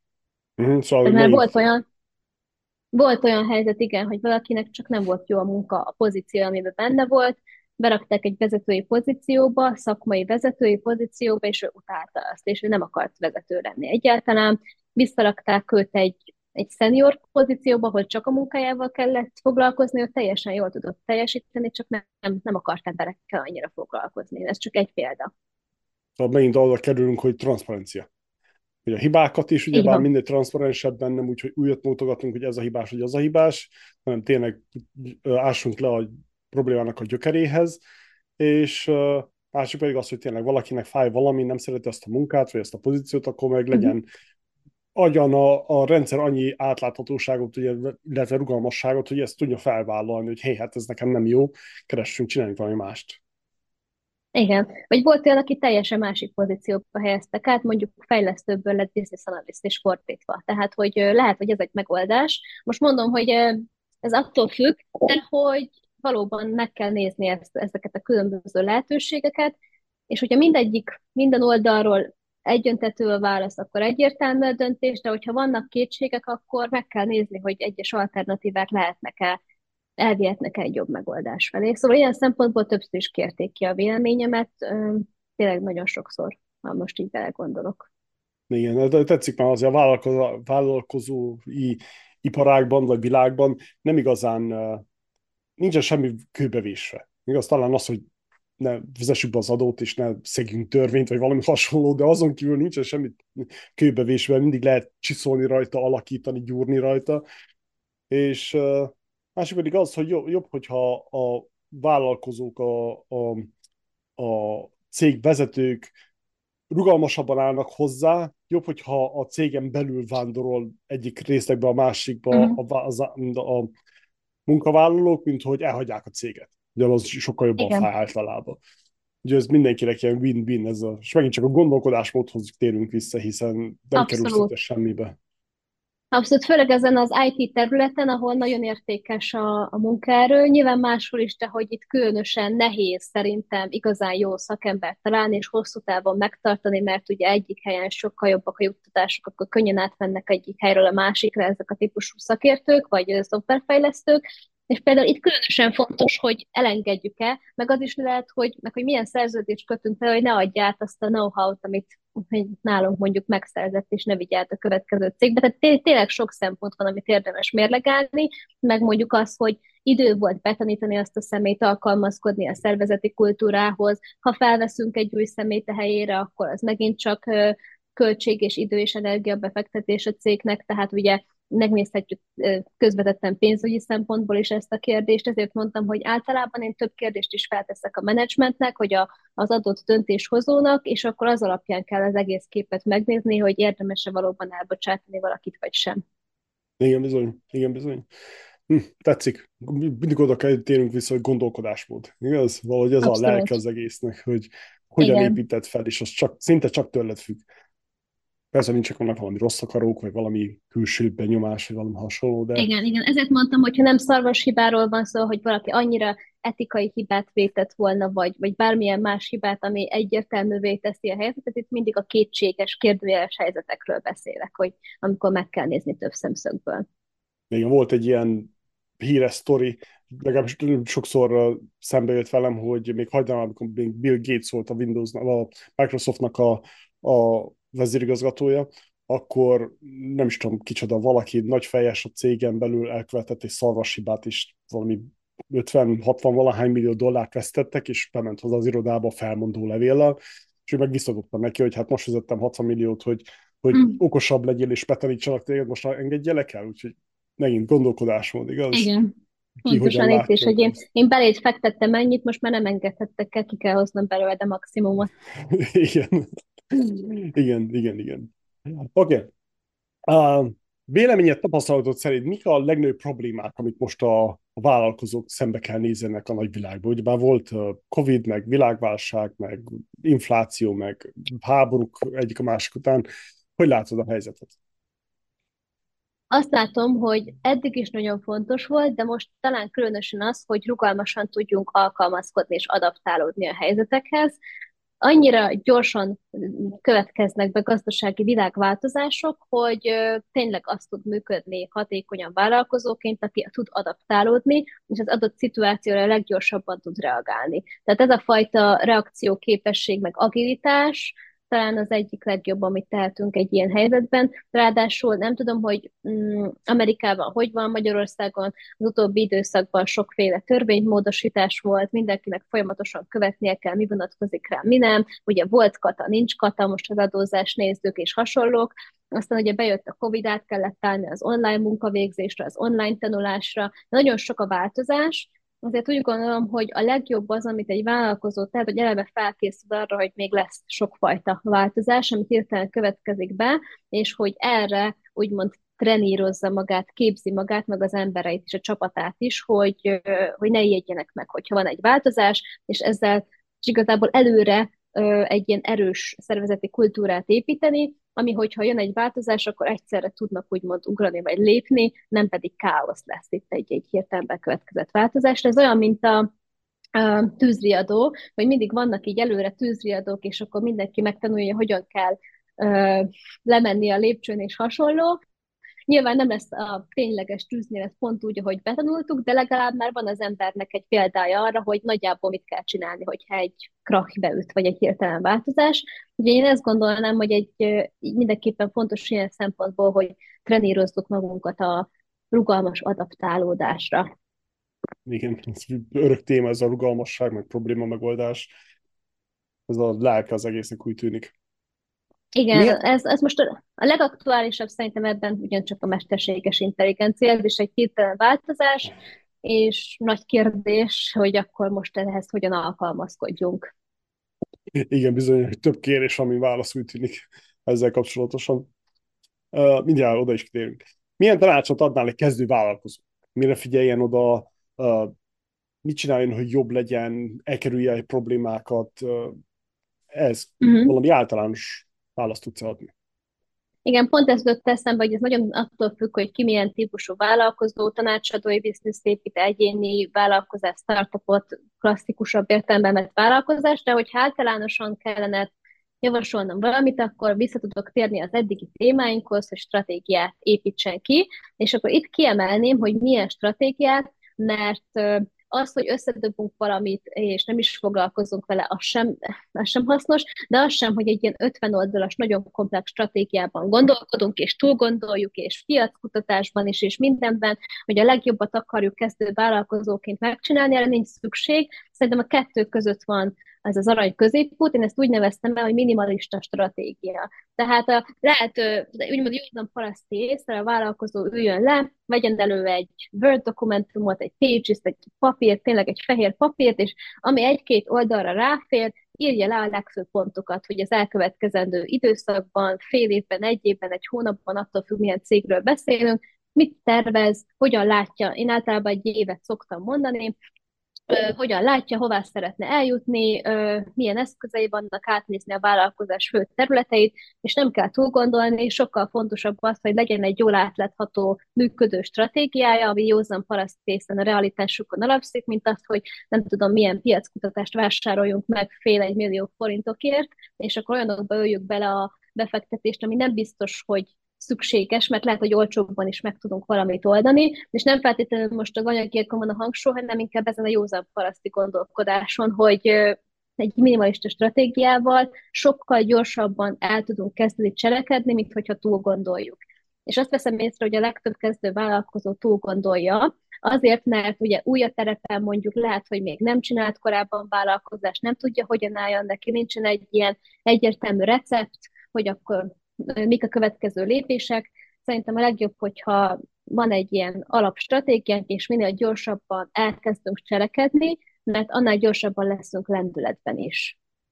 Mm, igen, ez a, csak az a good enough szint, hogy, hogy éppen elég legyen arra, hogy gyorsan lehessen idézőjelbe gyorsan, most attól függ, milyen hosszú távról beszélünk, hogy a következő fél óra, vagy a következő egy év, de aránylag gyorsan lehessen tényleg egyértelmű cselekvéseket, bom-bom-bom, első, első lépés, második csap-csap-csap kialakítani. Igen. Ez a good enough. Ez, de ez, ez is ez a Ez abszolút, ez a, ez a kész jobb, mint a tökéletes elv, ugyanis saját példámat is tudom mondani, ez szerintem egy szakértői vállalkozások különösen igaz egyébként, hogy túl gondoljuk, és akkor én is még egyetemistaként abban voltam, hogy ú, még az összes pszichológiai könyvet, ha nem olvasom el, ami klasszikus és kötelező, ami mondjuk 500-600 könyv, akkor, akkor én nem kezdhetek vállalkozást, akkor hogy mondhatom én magam szakértőnek, de, de rá kellett jönnöm, hogy ez nem így működik, mert elolvashatom ezt a 600 nagyon fontos pszichológiai könyvet, meg az összes nagy klasszikus, attól még ha nem teszek közben semmit, és nem cselekszem, és nem lesz valódi kapcsolatom az ügyfeleimmel,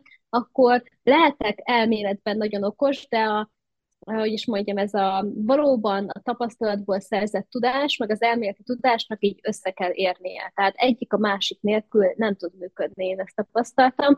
Ezért ha már van egy olyan alaptudásunk, amit már tudunk használni, akkor azonnal a gyakorlatban érdemes azt ültetni. Ezt mind tényleg saját tapasztalatban is mondom, de a környezetemben is, is ezt látom, hogy ez működik. Igen, meg az, hogy nincsen tökéletes. Szóval ez olyan, ez olyan egérjük, hogy, hogy ilyen labirintus, hogy nincsen se alja, se teteje, se vége.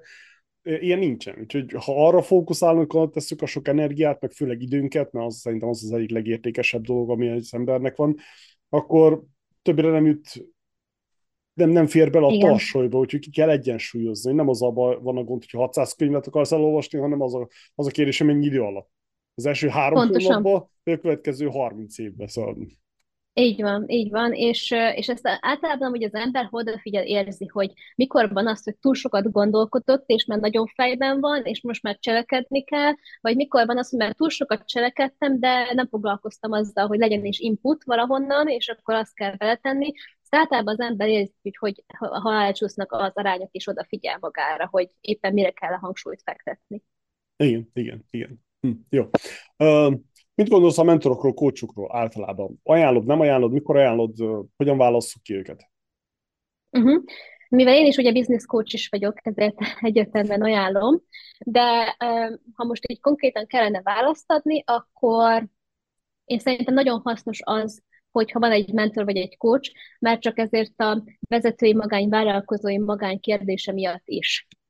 Tehát, hogyha valaki mondjuk elkezd vállalkozni, és nincsenek vállalkozók feltétlenül a környezetében, vagy nincs ilyen baráti köre, vagy nem a családjából nem hozott ilyen mintát, akkor nagyon egyedül érezheti magát ezen az úton, és sokkal inkább elbizonytalanodik, mert nincs ott valaki, aki fogja a kezét. Már csak az nagyon sokat tud segíteni, hogyha el tudja egy vállalkozó mondani, hogy éppen miben van. Mert hogyha ezáltal, hogy kimondja, ha elmondja, és valaki meghallgatja őszintén, és, és lá, érzi azt, hogy megérti, mert abból a vállalkozó tovább tud menni, és, és már, már át tudja gondolni így a problémáit, hogyha sikerült ezt valahogy megfogalmazni egy külső félnek, és ezt a, ezt a vállalkozói vezetői magányt nagyon jól lehet segíteni egy coachal vagy egy mentorral. A mentorok pedig kifejezetten azért nagyon hasznosak. Nekem is volt kimondott mentorom, volt olyan, akit én gondolok mentoromnak valamilyen módon az életemben, mert láttunk egy konkrét példát.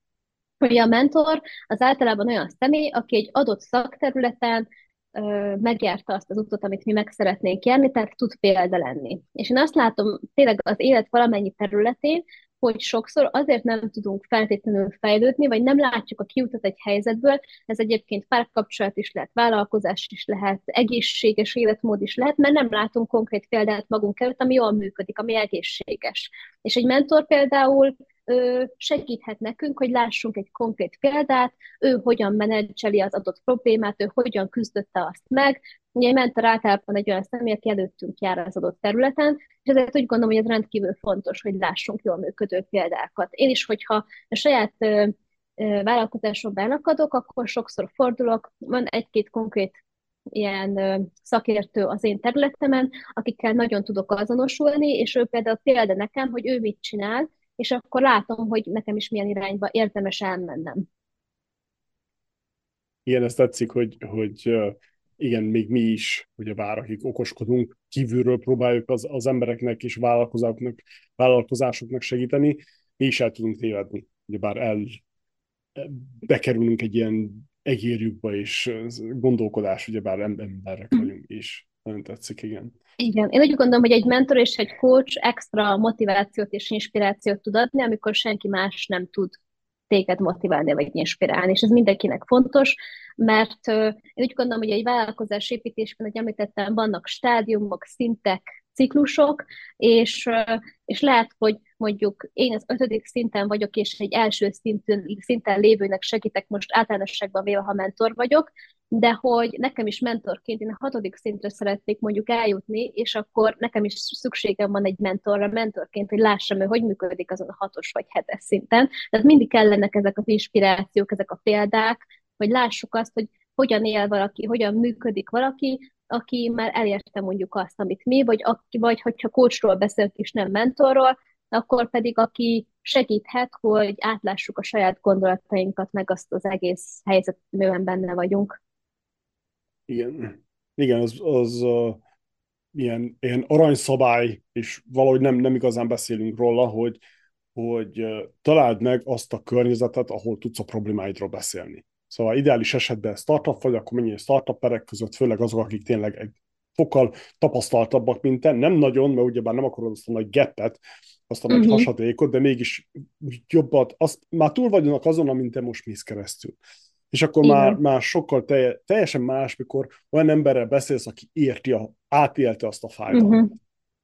Pontosan. Ez, ez abszolút így van, ezt ugye Napóleon Hill a Mesterelme Szövetségként fogalmazza meg, hogy alkoss meg a saját Mesterelme Szövetséget, és vedd körül magad olyan emberekkel, amilyen irányba szeretnéd vinni az életedet. Igen, bizony, igen, bizony. És ez nagyon nehéz. Főleg, mikor, hogy bár valahogy ilyen, ilyen másképp akarsz gondolkodni, mert ugye a gondolkodásmód mm-hmm. nehéz, mármint fontos, ugyanakkor, hogyha teljesen másképp akarsz gondolkodni, mint az átlagos, mint az piacnak az átlaga, akkor megint nagyon nehéz megtalálni azokat az embereket, akihez fordulni, hiszen uh-huh. hogyha mondjuk a nagyon a, a meglévő vállalkozók azok nagyon konzervatív hozzáállásúak, régi módiak, csak a régi módok hasz, működnek, stb. stb. De te teljesen másképp akarod csinálni dolgokat, akkor viszont megint benne vagy a slamasztikában, mert annál nehezebb ugye már megtalálni a, az ideális környezetet. Abszolút. Tehát... És ide, ide kapcsolódik egyébként, amit mondasz, hogy azt is el kell fogadnunk, hogy lehet, hogy lesznek emberek, akik lemorzsolódnak az életünkből, hogyha elköteleződünk egy út mellett. Tehát, hogyha valóban elköteleződünk, tudjuk, hogy valamilyen mi útunk, akkor el kell ezt fogadnunk, hogy ez tényleg áldozatokkal jár, és lesznek olyan emberek, akik nem lesznek valószínűleg része, vagy nem olyan mértékben már az életünknek, mint hogy korábban,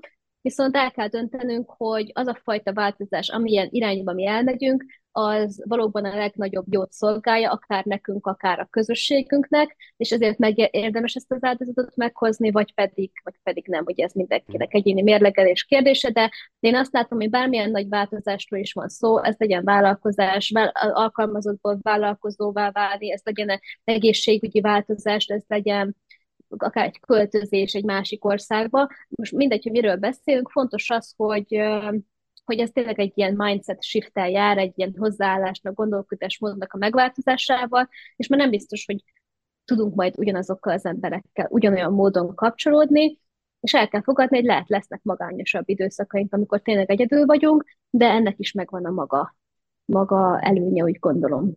Igen, igen. Ezért kell probléma, megold, probléma fókuszáltak lenni, legalábbis ez a hozzáállásom. És azok, akik nem tudnak hozzá, hozzáadni, nem tudnak segíteni téged valamilyen szinten, azok meg mit, keres, mit keresnek az életbe. Szóval természetesen a családtagok, ezek kivételek, vagy jó barátok, vagy hasonlók. Igen, a családtagok az egy ez egy speciális eset, de hogy alapvetően a, a családot nem annyira tudjuk megvá- megválasztani, valamennyi régen, de a, a barátainkat, a kollégáinkat, azt, hogy milyen munkakörnyezetben vagyunk, azt egyértelműen meg tudjuk választani, hogyha igazán szeretnénk. Igen, bizony, igen, bizony. Merre tart a világ? Hogy látod? Milyen értelemben? Milyen nehézségekkel kell szembenézni, mint, mint vállalkozók? Uh-huh. Hát a már említett folyamatos változással, és akkor ide tényleg be kell hoznom a mesterséges intelligenciát, mert ez annyira egy friss téma, hogy jelenleg ugye meg csapból is ez folyik, hogy, hogy mit kezdjünk a mesterséges intelligenciával, azzal, hogy a ChatGPT berobbant a mindennapjainkba, így, így nagyon közkeletűvé vált ez a téma, pedig a mesterséges intelligencia már évtizedekre visszamenően az életünk része. De most, hogy hogy ennyire átveszi az irányítás több terület felett, már a mindennapokban is, így úgy gondolom, hogy fontos ezzel a témával foglalkozni, mind egyéni szinten, mind alkalmazotti, mind vállalkozói, szervezeti szinten, hogy hogyan tudjuk ezt a mesterséges intelligenciát alkalmazni és beépíteni, hogy, hogy mi irányítsuk ezt is, és ne az irányítson minket. Ilyen szempontból úgy tudom mondani, hogy olyan, mint a social media, hogy vagy hagyjuk, hogy bekebelezzen és beszippancson minket, és akkor fogyasztók leszünk szinte teljes mértékben, vagy nagy mértékben, vagy pedig a lehetőségeket kiaknázzuk, amit a social media adott, és, és akkor azt, azt alkalmazzuk, és mi irányítjuk azt, hogy mit kezdünk ezzel az eszközzel, mint eszközzel, nem pedig mint egy fejünkre növő rettegést fogjuk fel. És akkor most az AI-tól félünk, vagy, vagy, vagy öleljük fel, öleljük magunkhoz? Hát ugye a szeptemberben pont felkértek az a Magyar AI Summitban egy előadónak, egy panelbeszélgetés keretei között, és pont ezt kérdezték tőlem, hogy akkor most az AI elveszi a munkánkat, féljünk-e tőle, mi fog történni. A Goldman Sachs elemzése szerint 300 millió munkahely fog vagy megszűnni, vagy átalakulni az elkövetkezendő időszakban az AI hatására.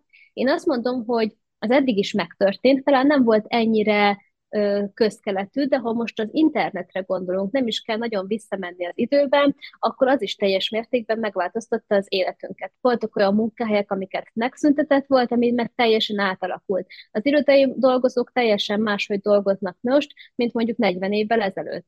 Vagy, vagy a postai dolgozók, hogy ugye az újságírást, a magazinoknak is a világát megváltoztatta az, hogy létrejött az internet, de ugye új lehetőségek is jöttek létre, mint az online marketing, az elkereskedelem, hogy csak néhány példát említsek. Tehát igazából ez az internet megjelenésével is megtörtént ez a fajta munkahely változás vagy migráció, hogy mondhatnánk, hiszen átmigrálódnak, átvándorolnak az emberek egyik területről a másikba, és ennek nem kell feltétlenül egy ilyen végzetes negatív ö, színezetet adni, hiszen ezek lehetőségek is rengeteg ember számára. Mm, voltam egy előadáson itt az AI Summit keretei között, ahol úgy fogalmaztak, hogy reméli, hogy elveszi a munkánkat, de a megélhetésünket nem az AI, és szerintem ez nagyon jó megfogalmazás erre. Tehát lesznek olyan munkakörök szerintem, amik valóban a jelenlegi formában nem fognak létezni, de, de attól még a mi munkánkra valószínűleg szükség lesz, csak másféleképpen átalakult formában.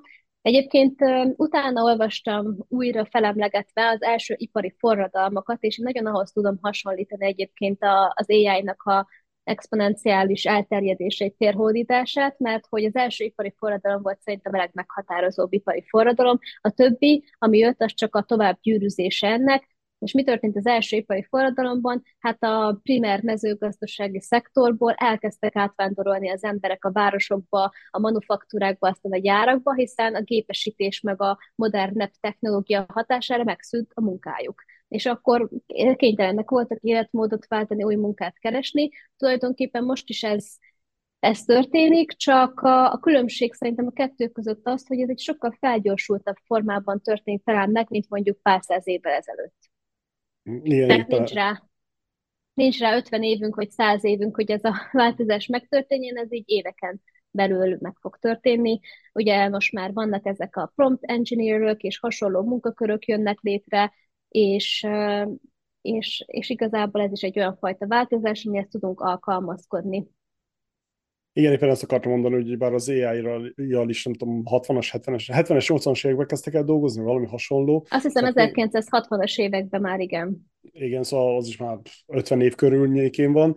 Viszont az internetnek hála most azért nagyon gyorsan elért. Szóval ez olyan, hogy bejött a GPT, és nem tudom hány millió felhasználót szereztek ott egy első hétben, vagy hónapban, vagy szóval borzasztóan elterjedt. És talán ez az, ami nagyon fog fájni az emberiségnek, hogy túl gyorsan lesz ez a, ez a változás, és ugye az emberek nehezen változnak, hogy nehezen lesz az, hogy addig, aki egy pötyögtetett eddig mondjuk szöveget írt, az megtanulja a, a, az AI-t használni, hogy, hogy gyorsabb legyen, hatékonyabb legyen. Ugye, igen, igen. talán itt, itt lesz valami gond. Személy szerint is ezt tapasztalom, hogy ö, több előadásra, meg podcastra hívtak ebben a témában, és hogy ha egy hónap is eltelik a két ilyen hasonló meghívás között, nekem ugyanúgy már frissítenem kell a tudásomat a témában. De nem mondhatom el teljesen ugyanazt egyik helyen, mint a másikon, mert már annyira sok újdonság bejött időközben az AI témakörében.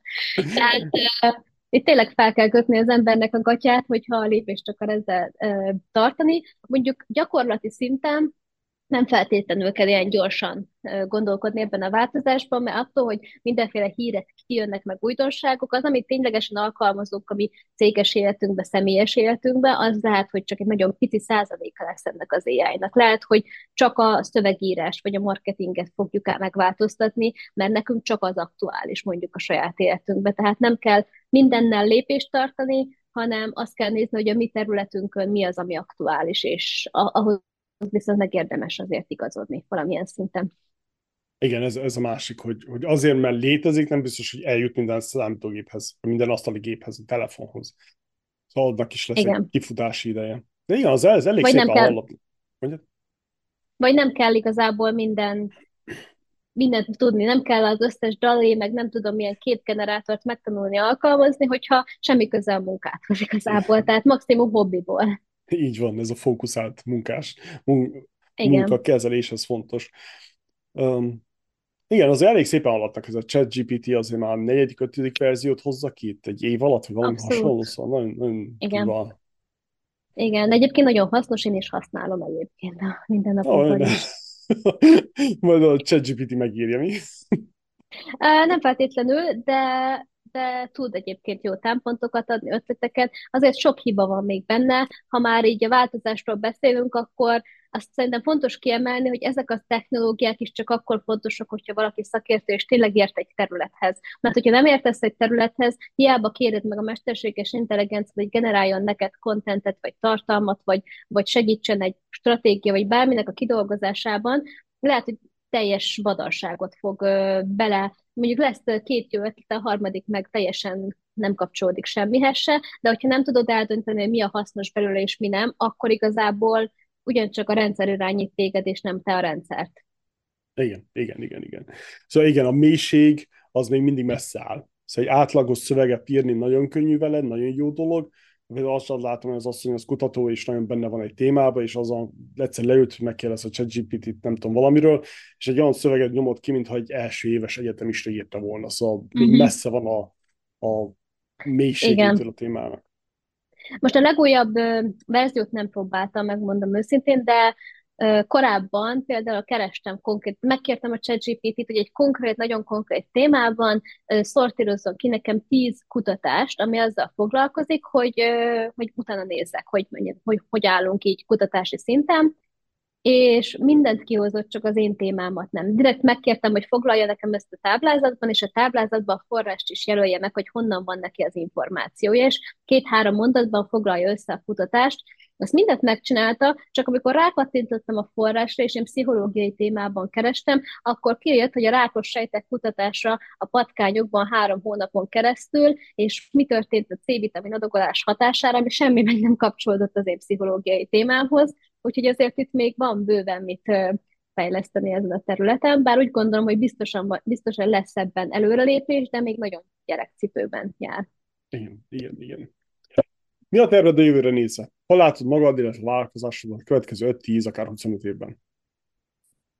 Uh, vannak eléggé konkrét terveim a elkövetkezendő időszakra, akár 10 évre előre is mivel célkitűzése meg stratégiával foglalkozom, ezért nyilván így lehetek én is hiteles, hogy bőven van stratégiám, de ö, nem nagyon szoktam ezeket megosztani általában, csak a nagyon szűk körömmel, hogy mik a hosszú távú terveim, az mindenképpen ö, tervem van, hogy minél kiválóbb szakértővé váljak a saját területemen, folyamatosan képzem magam, és ö, rengeteg ötletem van, hogy hogyan tudom még átadni a tudásomat itt a, a célközönségem számára. Olyan, hogy mondtam, jelenleg rendszeresen írok magazinoknak, de szeretnék még több előadást tartani, illetve interaktív workshopot, úgyhogy az elkövetkező időszakban szeretném erre is helyezni a hangsúlyt, hogy így mennyiségileg több, több legyen a workshop meg a, az előadás, mivel jelenleg inkább a van sessionökben, meg privátabb munkáim vannak, és, és ez mindenképpen cél, illetve majd szeretnék könyvet is írni. El is végeztem egy könyvírás kurzust, ami kifejezetten szakértői könyvírással foglalkozott, mert hogy az írás ez egy szenvedélyem, úgyhogy ezt szeretném következő szintekre vinni. Mm, jó hangzik, jó hangzik. Ha tehetnéd, milyen világméretű problémát oldanál meg, és hogyan? Azt hiszem, azt a problémát oldanám meg pszichológusként, hogy hogyan tudunk még tudatosabbak lenni, mint személyek, mint emberek, hogyan tudjuk még tudatosabban kezelni azt, hogy miben vagyunk, hol élünk, tehát ezt a angolul kifejezett self-awareness-t átadni, és, és ezt a megoldás fókuszú szemléletet az embereknek. Én úgy gondolom, hogy a, tényleg az, hogyha folyamatosan fejlődünk, ha megoldásokat keressük, és ezt a mindsetet, ezt a gondolkodást szerves részévé tesszük az életünknek, és ezáltal emeljük a tudatosságunkat is, az hihetetlen változásokat okozhat, mert hogyha egy ember ezeket a hozzáállásokat, vagy mindset shifteket beépíti az életébe, az teljesen meg tudja változtatni az életét, akkor mi történik, hogyha egy csoport, vagy egy cég, vagy egy, egy közösség teszi ezt meg kollektíven. Úgyhogy ha igazából tehetnék egy ilyen változást, akkor mindenképpen ezt lenne, hogy minél több emberhez eljusson ez a fajta üzenet, hogy, hogy hogyan tudunk tudatosabbak lenni és megoldásfókuszúbbak, és hitelesebbek a saját életünkben, hogy aztán valóban úgy érezzük, hogy egyrészt, hogy a kibontakoztatjuk saját magunkat, és a legnagyobb jóra törekszünk, akkor el fogjuk kérni ezt a tudatossági szintet, hogy már nem csak magunkkal kell foglalkoznunk, hanem tényleg tudunk őszintén, teljes szívvel a környezetünkkel foglalkozni. Tehát ezt a pszichológiában van egy ilyen elmélet, vagy a self-leadershipben is, hogy alapvetően három tudatossági fázisunk van. Van az első a dependence, tehát ez a függőség, amikor függünk a környezetünktől, a munkánktól, nem mi irányítjuk az életünket. Van az independence, amikor tényleg függetlenek tudunk lenni, tudjuk a saját értékeinket, tudjuk, hogy milyen értéket, milyen erősségeket tudunk átadni a környezetünknek, miben vagyunk jók, megtaláltuk a hivatásunkat, és akkor van az interdependence, ez a kölcsönös függőség, függetlenség, nem is tudom, hogy hogy fordítsam le, amikor már én már tisztában vagyok az értékeimmel, független vagyok, és pontosan ebből az erőből tudok másokkal kapcsolódni, hogy kihozzunk valami még jobbat. Mert már nem függőségből kapcsolódom egy másik emberhez, egy céghez, mert nem azért, mert szükségem van rá, hanem azért, mert akarok kapcsolódni. És ebben van egy hatalmas különbség. És hogy igazából, ha tényleg ilyen nagy merész módon gondolkodom, akkor szeretném ezt, a, ezt, a, ezt az irányt így az emberiségben segíteni, hogy eljussunk az independence és az interdependence fázisokig az életünkben. Ez jó, ez tetszik. Villámkérdések? Uh-huh. Oké. Okay. Kedvenc könyvet? Hát ahogy említettem, rengeteget olvasok, úgyhogy nem egy van, hanem könyvlistám, úgyhogy többet is hoznék. A, a kedvenc könyveim számomra mindig azok a könyvek, amik konkrétan hatással voltak rám, de nem csak, hogy motiváltak, hanem valamit megváltoztattak bennem, vagy beépítettem valamit belőlük az életembe, vagy pedig a gondolkodásomban változtattak meg. Az egyik ilyen az a James Clear Atomic Habits, a magyarul atomi szokások, az, azt imádom, rengeteg, nem rengeteg, de egy jó pár szokásomat, amit tényleg hosszú távon évekre, évekig és mai napig csinálom, azt ennek a könyvnek köszönhetem akkor Csíkszent Mihály Flow, mivel az meghatározó volt 14 évesen, az a fajta gondolkodás, meg az áramlatélmény megtapasztalása. Demmilnen békés harcos útja, nem tudom, hogy ez ismerőse. Könyv, a könyvből film is készült, és találkoztam is Demmilnennel személyesen, úgyhogy így duplán hatással volt rám. Az egy regénybe ültetett személyiségfejlesztő utat jár be, és igaz történet alapján íródott, tehát Dan Millman a saját életét írja le, úgyhogy abszolút tudom javasolni. Most így hirtelen ezek jutottak eszembe, amik abszolút kedvencek. Tehát ez a harcosok útja? A békés harcos útja, angolul Peaceful Warrior uh, film is van belőle. Gyorsan lejegyzem ide. Oké. Okay. Um, melyik könyv volt a legnagyobb benyomása rád, mint vállalkozó? Mint vállalkozó, szerintem az egyik az Tim Ferriss négy órás munkahét volt, de nem azért, mert hogy feltétlen négy órában akar az ember dolgozni, hanem azért, mert teljesen máshogy közelített az ember a vállalkozásokhoz. Mivel Tim Ferrissnek van egy ilyen hát nem tudom, hogy pontosan hogy hívja már szó szerint a könyvben, de egy ilyen álom, sablon tervezője, valami hasonló. Tehát, hogy konkrétan ő azt mondja, hogy találd ki, hogy mi az álom életstílusod, mik azok a célok, azok az élmények, amit te át akarsz élni az életed során, és ahhoz tervez meg a vállalkozásodat is. Tehát teljesen fordítva gondolkodik, mint az emberek többsége, és ez nekem nagyon sokat segített abban, hogy én se azért csinálják vállalkozást, mert hogy pénzt akarok belőle keresni, és kész, és ennyi, hanem azért, mert egy életstílus szeretnék építeni, és annak része a vállalkozás. Tehát fordított, fordított a gondolkodásmód.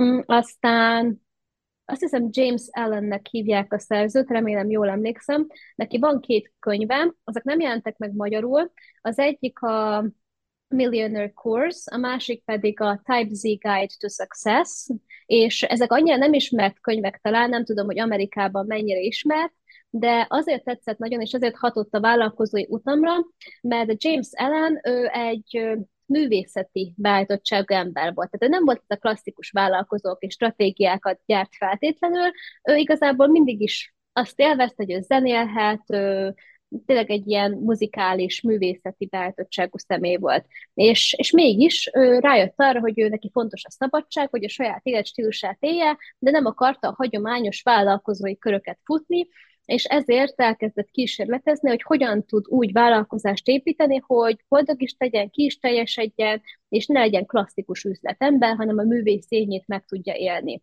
És, és végül egyébként egy könyvkiadót hozott létre, egy zenei kiadót, azt hiszem mai napig működik Amerikában, de most nem emlékszem a nevére, és, és, és azt mondta magának, és ez volt az egyik legfontosabb szerintem, hogy ad magának egy évet. És akkor szerződés kötött a belső kritikusával, mert hogy nagyon sok kételj volt benne, meg félelem, hogy hú, hogyan csináljam, meg tudja ezt csinálni, vagy ő is a művészek sorsára jut, és majd a híd alatt fog élni. Tehát nagyon sok félelem volt benne, és azt mondta, hogy jó, leülök, írt rendesen egy szerződést a belső kritikusával, egy papíron, alá is írta, ott volt a dátum, és azt kérte a belső kritikusától, hogy kérlek, adj nekem egy évet, amíg békén hagysz, és, és hogy hadd had próbálkozzak azzal, ami az igazi őszinte vágyam, és ha nem jön be, akkor visszajöhetsz hozzám és akkor, akkor hagyom, hogy nyugodtan irányítsd a viselkedésemet. És akkor ezt a szerződést megkötötte, és az egy év alatt bejöttek a számításai, és kitalálta, hogy egy ilyen publishing ilyen kiadót fog létrehozni, és igazából megteremtette utána szépen fokozatosan az állam életét, és ez nekem nagyon tetszett, hogy hogyan küzdött meg a félelmekkel, mert minden vállalkozóban benne van. Ezt én is szoktam alkalmazni bármikor, amikor egy kételj bejön, hogy csak hagyj nekem x időt, és addig hadd csináljam nyugodtan, amit szeretnék, aztán, hogyha nem jön be, akkor nyugodtan visszajöhet. Igen, igen, ez jó. Ne, ne csináljunk úgy, mintha örökké élnénk, hanem adjunk tényleg ilyen férföldköveket. Uh-huh. tetszik. Melyik bizniszkönyv segített a legjobban a vállalkozásod építésében? Mm, Jim Collins, jóból kiváló. Ez szó szerint segített benne, mert egy cég azt kérte tőlem, hogy erre a könyvre felépítve csinálják workshop sorozatot, tehát hogy nem csak az én vállalkozásomat, hanem másokét is segítette, de egyébként a saját vállalkozásom építésében úgy segített, hogy van benne ez a sündisznó elv nevű rész, ez amikor megtalál, három fő ilyen témakör mentén megtaláljuk az igazi hivatásunkat, hogy mi a mi sündisznó elvünk. Ugye azt hiszem, ez a három fő kérdés, hogy mi az, amit akkor is csinálnék, hogyha soha nem kapnék érte jutalmat vagy fizetést, mi a profit predictor, mi az, ami ténylegesen pénzt is tud hozni, ami a gazdasági mutató, és mi az, ami a szenvedély, vagy amiért igazán lelkesedem, azt hiszem talán ez volt a harmadik. Tehát, hogy ez, ez a fajta koncepció, ez szerintem nagyon-nagyon hasznos volt nekem is, meg, meg igazából másoknak is, akik ezt a sündisznót alkalmazzák. Egyébként nagyon sok párhuzam van a sündisznó el, meg a japán ikigai koncepció között, hogyha az ismerős esetleg. Igen, igen, igen. Szeretjük, szeretjük. De Jim Collinsnak nagyon jó könyvei vannak. Egyik jobb, mint a mhm. másik. Nagyon szeretem. Mindig pozitív energiát tud úgy fel, felpestít. Igen, meg ugye ő nem tudom mennyi, 15 év, meg 20 évnyi kutatásokra alapozza azt, amit megírt a könyvben, ez pedig azért egy ilyen, hogy is mondjam, földhöz ragadtabb embernek mindig fontos, hogyha tudja, hogy nem csak kitaláltunk egy koncepciót, hanem van megalapozottsága valamilyen módon. Így van, így van. Kedvenc podcastet, ha hallgatsz podcastet? Inkább hangos könyveket hallgatok, mint podcastet ez utóbbi időben. Azt hiszem nagyon sok hangos könyvet, mert ugye utazás, meg, meg ingázás, meg bármi közben lehet ezt hallgatni. Uh, gondolkodom. Uh, hirtelen eszembe jutott az egy business podcast egyébként a Fluid Digital-tól, uh, egy magyar uh, magyar podcast, és igazából mindenféle nagyon szuper marketing tip, meg marketing ötletet lehet tőle hallgatni, úgyhogy ezt abszolút ajánlom. Az egyik adásban egyébként én is benne vagyok, úgyhogy volt olyan szerencsém, de nem azért ajánlom, hanem mert tényleg aki marketingben érdekelt, annak nagyon hasznos tudást tud adni meg nagyon jó ilyen marketing pszichológiai tippeket is. Uh, úgyhogy a Fluid Digital podcastet tudnám javasolni. Hallgatom még a, néha a Louis Hose-nak a School of Greatness podcastjét, ami ugye amerikai, mm, meg hát a Magyar Business podcastet. Természetesen. Azt hallgattam az elmúlt napokban természetesen. Hangolódta? Igen, abszolút. Ugye ezek jutottak most így hirtelen eszembe, de inkább mostanában hangos könyveket hallgattam. Hmm. Elő vagyok fizetve több ilyen hangos könyv applikációra, és akkor így adott, hogy az ember mindig tud csemegézni. Igen, igen. Nálam is az a tuti. Mióta felfedeztem az Audible-t, azóta változott meg itt a világ körülöttem. Igen, igen, igen, én is használom. Addig mind csak ilyen módszerek voltak, hogy le kellett ülni, és akkor fény, és akkor olvasod, és nem tudom, és... Um, Oké, okay, kedvenc business podcastet. Akkor nem igazán van ilyesmi. Azt hiszem, akkor ezt megválaszoltam, igen. igen.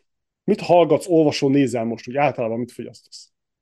Mm, hát egyébként, amit említettem, ez a Billions sorozat, ezt szoktam nézni, ez nagyon jó még azt hiszem a második évadnál tartok. Aztán mit hallgatok, nézek mostanában, mm, ahogy mondtam, hangos könyveket. Most konkrétan egyébként egy kurzust, aminek van hanganyaga is, meg, meg írott anyaga is, tehát három kötetnyi írott anyaga van, tehát konkrétan három kötetben van szedve, ez Steve Barbinának a Deep Abundance Integration kurzusa, nagyon ilyen misztikusan hangzik, de egyébként arról szól, hogy Steve Barbina egy egykori szoftverfejlesztő, szoftver kiadó volt, aki a 2000-es években teljesen átállt a szervezet és személyiségfejlesztésre, főképp a személyiségfejlesztésre, és nekem van egy olyan kurzus, amit megvásároltam, ami arról szól, hogy hogyan tudjuk ezt a hiány szemléletet kiiktatni életünk valamennyi területéről, hogy valóban bősik szemléletben gondolkodjunk, és ne a félelmeink irányítsanak minket, hanem tényleg mi irányítsuk az életünket. Nagyon kapcsolódik a self-leadershiphez, amit ő oktat, úgyhogy most ennek a, az anyagait hallgatom és olvasom éppen, tényleg rengeteg, tehát egy egy, vol- egy volume, egy ilyen kötet, az kb. 150 oldal, és még az elsőt most fogom befejezni, úgyhogy ezzel leszek egy darabig szerintem. Van mi rágódni. Igen. Uh, mi az, ami szakmailag most inspirál a legjobban? Akkor gondolom, ezt megválaszoltad.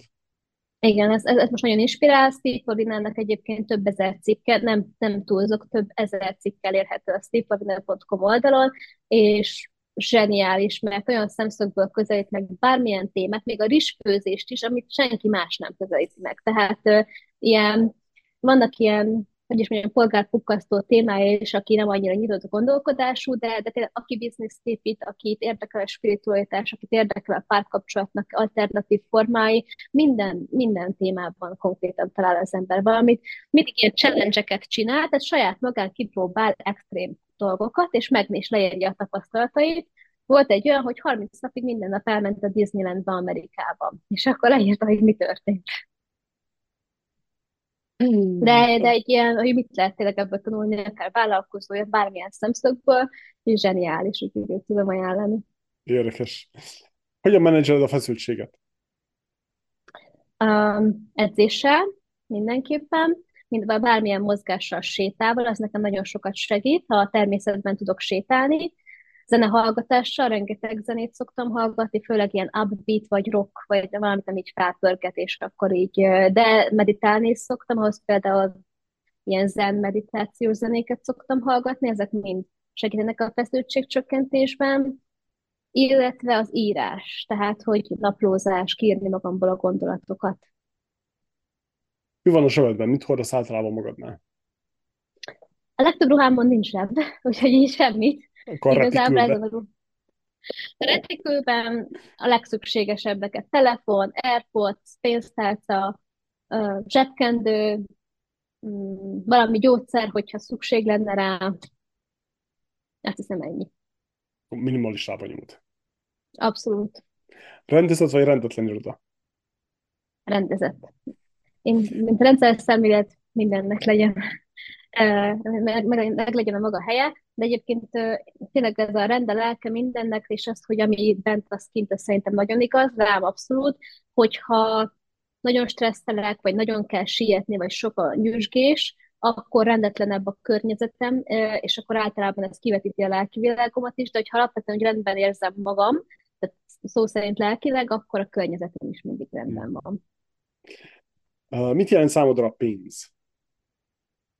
Ez jó kérdés, mert régen, tehát fiatalabb koromban inkább úgy mondanám, a biztonságot meg a szabadságot jelentette, de ez most már megváltozott, mert rájöttem arra, hogy a szabadságot nem a pénz adja meg, hanem eredendően szabad az ember, és a szabadság az teljesen független a pénztől. Úgyhogy most már úgy gondolom, hogy a pénz az annak a és nem akarom az energia szót használni, mert ez lehet nagyon ilyen spirituálisan hangzik, inkább úgy fogalmaznék, hogy annak a kivetülése a pénzt, hogy, hogy hogyan van az adok-kapok az életünkben. Tehát, hogy mennyi, amennyi értéket ö, adok, és amennyi, amilyen minőségben adom azt, a pénz az általában ezt visszatükrözi, és ilyen, ilyen értelemben ez egyfajta energia. Tehát, hogy, hogy hogyan tudom ezt az input-outputot menedzselni ennek az egyensúlya. Mhm. Most, most így fogalmaznám meg. Mit jelent számodra a siker?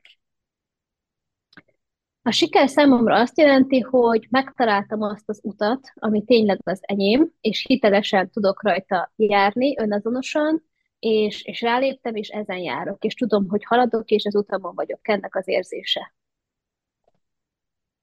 Ez tetszik. Mondjál nekünk valamit, amit még senki, vagy nagyon kevesen tudnak róla. Hmm. Ezt nem tudom, azt biztos, hogy tudják sokan, hogy imádok utazni, meg nyelveket tanulni, csak hobbiból, semmi céllal. Talán azt nem, hogy kínaiul is elkezdtem mostanában tanulni, meg, meg németül, meg mindenféle nyelven mindig tanulok most kínai. Talán ezt, vagy, vagy talán azt sem tudják rólam sokan, hogy van egy borajálói képesítésem is. Az igen. Úgyhogy nem csak azért járok inni, ha valaki lát ilyen boros képet rólam, mert nem tudom, hanem azért, mert uh, érdekel maga a borkóstolás folyamata. Mm. Az jó, ez tetszik. Szerinted mennyire fontos a szerencse, a szerencse az üzleti életben? Tudsz mondani egy százalékot? Mm, ez teljesen személyes, nem tudom, hogy mik a statisztikák rá, de most egy ilyen 80-20 jutott eszembe, hogy 20% a szerencse, és 80% az összes több, ez a Pareto elv körülbelül. Na azt vettem észre, hogy az ember akkor tud szem, szerencsés lenni, hogyha az bele is teszi az energiát. Tehát én az utóbbi időben, 2023-ban elég sok nyereményjátékon nyertem valamit, és, és ez például ráálltam arra, hogyha jön valami, nem, nem vagyok túl sok mindenre feliratkozva, így hírlevél szempontból, de amire igen, azt általában nagyjából meg szoktam nézni, mert hogy azokat tényleg követem a márkákat, vagy, vagy, vagy bármit, vagy konkrét cégeket, és ha bármilyen kérdőívük van, vagy nyereményjátékok, azokat már csak szimpátiából is, hogy támogassam a céget, ki szoktam tölteni, és általában nagyon sokszor nyerek is valamit például, úgyhogy, de ahhoz meg bele kell tenni az energiát, de nyertem egyébként például olyan hát nem is tudom, hogy ez nyerés volt ez inkább ajándék volt, de olyan, hát ilyen 500 ezer eurós jegyet is például egy konferenciára ilyen módon, hogy networkingeltem meg, egy-két dolgot hozzátettem. Tehát úgy gondolom, hogy a szerencse az mindenképpen befektet, valamilyen ö, cselekvés és befektetett erőfeszítésből jön, és akkor viszont ö, nagyobb lehetőségünk van arra, hogy nem tudom, nyerjünk, vagy, vagy éljünk a szerencsével. De mindenképpen be kell tenni valami kezdeményezést. Igen. Mi az élet értelme? Az élet értelme, hogy az első dolog, ami eszembe jut, hogy kibontakoztassuk a bennünk rejlő erőforrásokat, és úgy hagyjuk el ezt a bolygót, hogy nincs bennünk megbánás. És ilyen szempontból számomra ezen sokan meg szoktak lepődni, ez is lehetett volna a válasz, hogy a halál gondolata számomra motiváló, mert arra gondolok ilyenkor, hogy ha tudom, hogy így is úgy is bármikor meghalhat az ember, akkor ma kell valami olyat létrehoznom, amit tudok, hogy ha nem teszem meg, akkor a halálom napján lehet, hogy megbánnám, hogy nem foglalkoztam vele, és ilyen szempontból engem ez motivál. Tehát az élet értelme az, hogy úgy búcsúzzunk el, hogy úgy éreztük, hogy ez egy, ezt érdemes volt ezt így végigélni, ezt az utazást. Hm. Okay. Maradt még benned valami esetleg, amiről nem beszéltünk, vagy szeretném megosztani? Szerintem körbejártuk mindent, amit lehetett. Szerintem is, szerintem is jó volt, jó, szép kerek volt a végén. Jó, köszönjük szépen. A vállalkozásod fejlődéséhez és annak nemzetközi skálázásához minden tudás, mentorálást és kapcsolatot megtalálsz a Magyar Business platformon. Kövess minket a YouTube-on, ahol megnézheted a teljes adásainkat, kérdezhetsz, és mi válaszolunk is. Végül pedig szeretném megköszönni a vendégeinknek, hogy eljöttek a virtuális stúdiónkba. Ezúttal is köszönet a lelkes csapatnak. Regina, Jami, Bálint, Gyuri, Laci. Hatékony skálázás mindenkinek, találkozunk ugyanitt legközelebb is.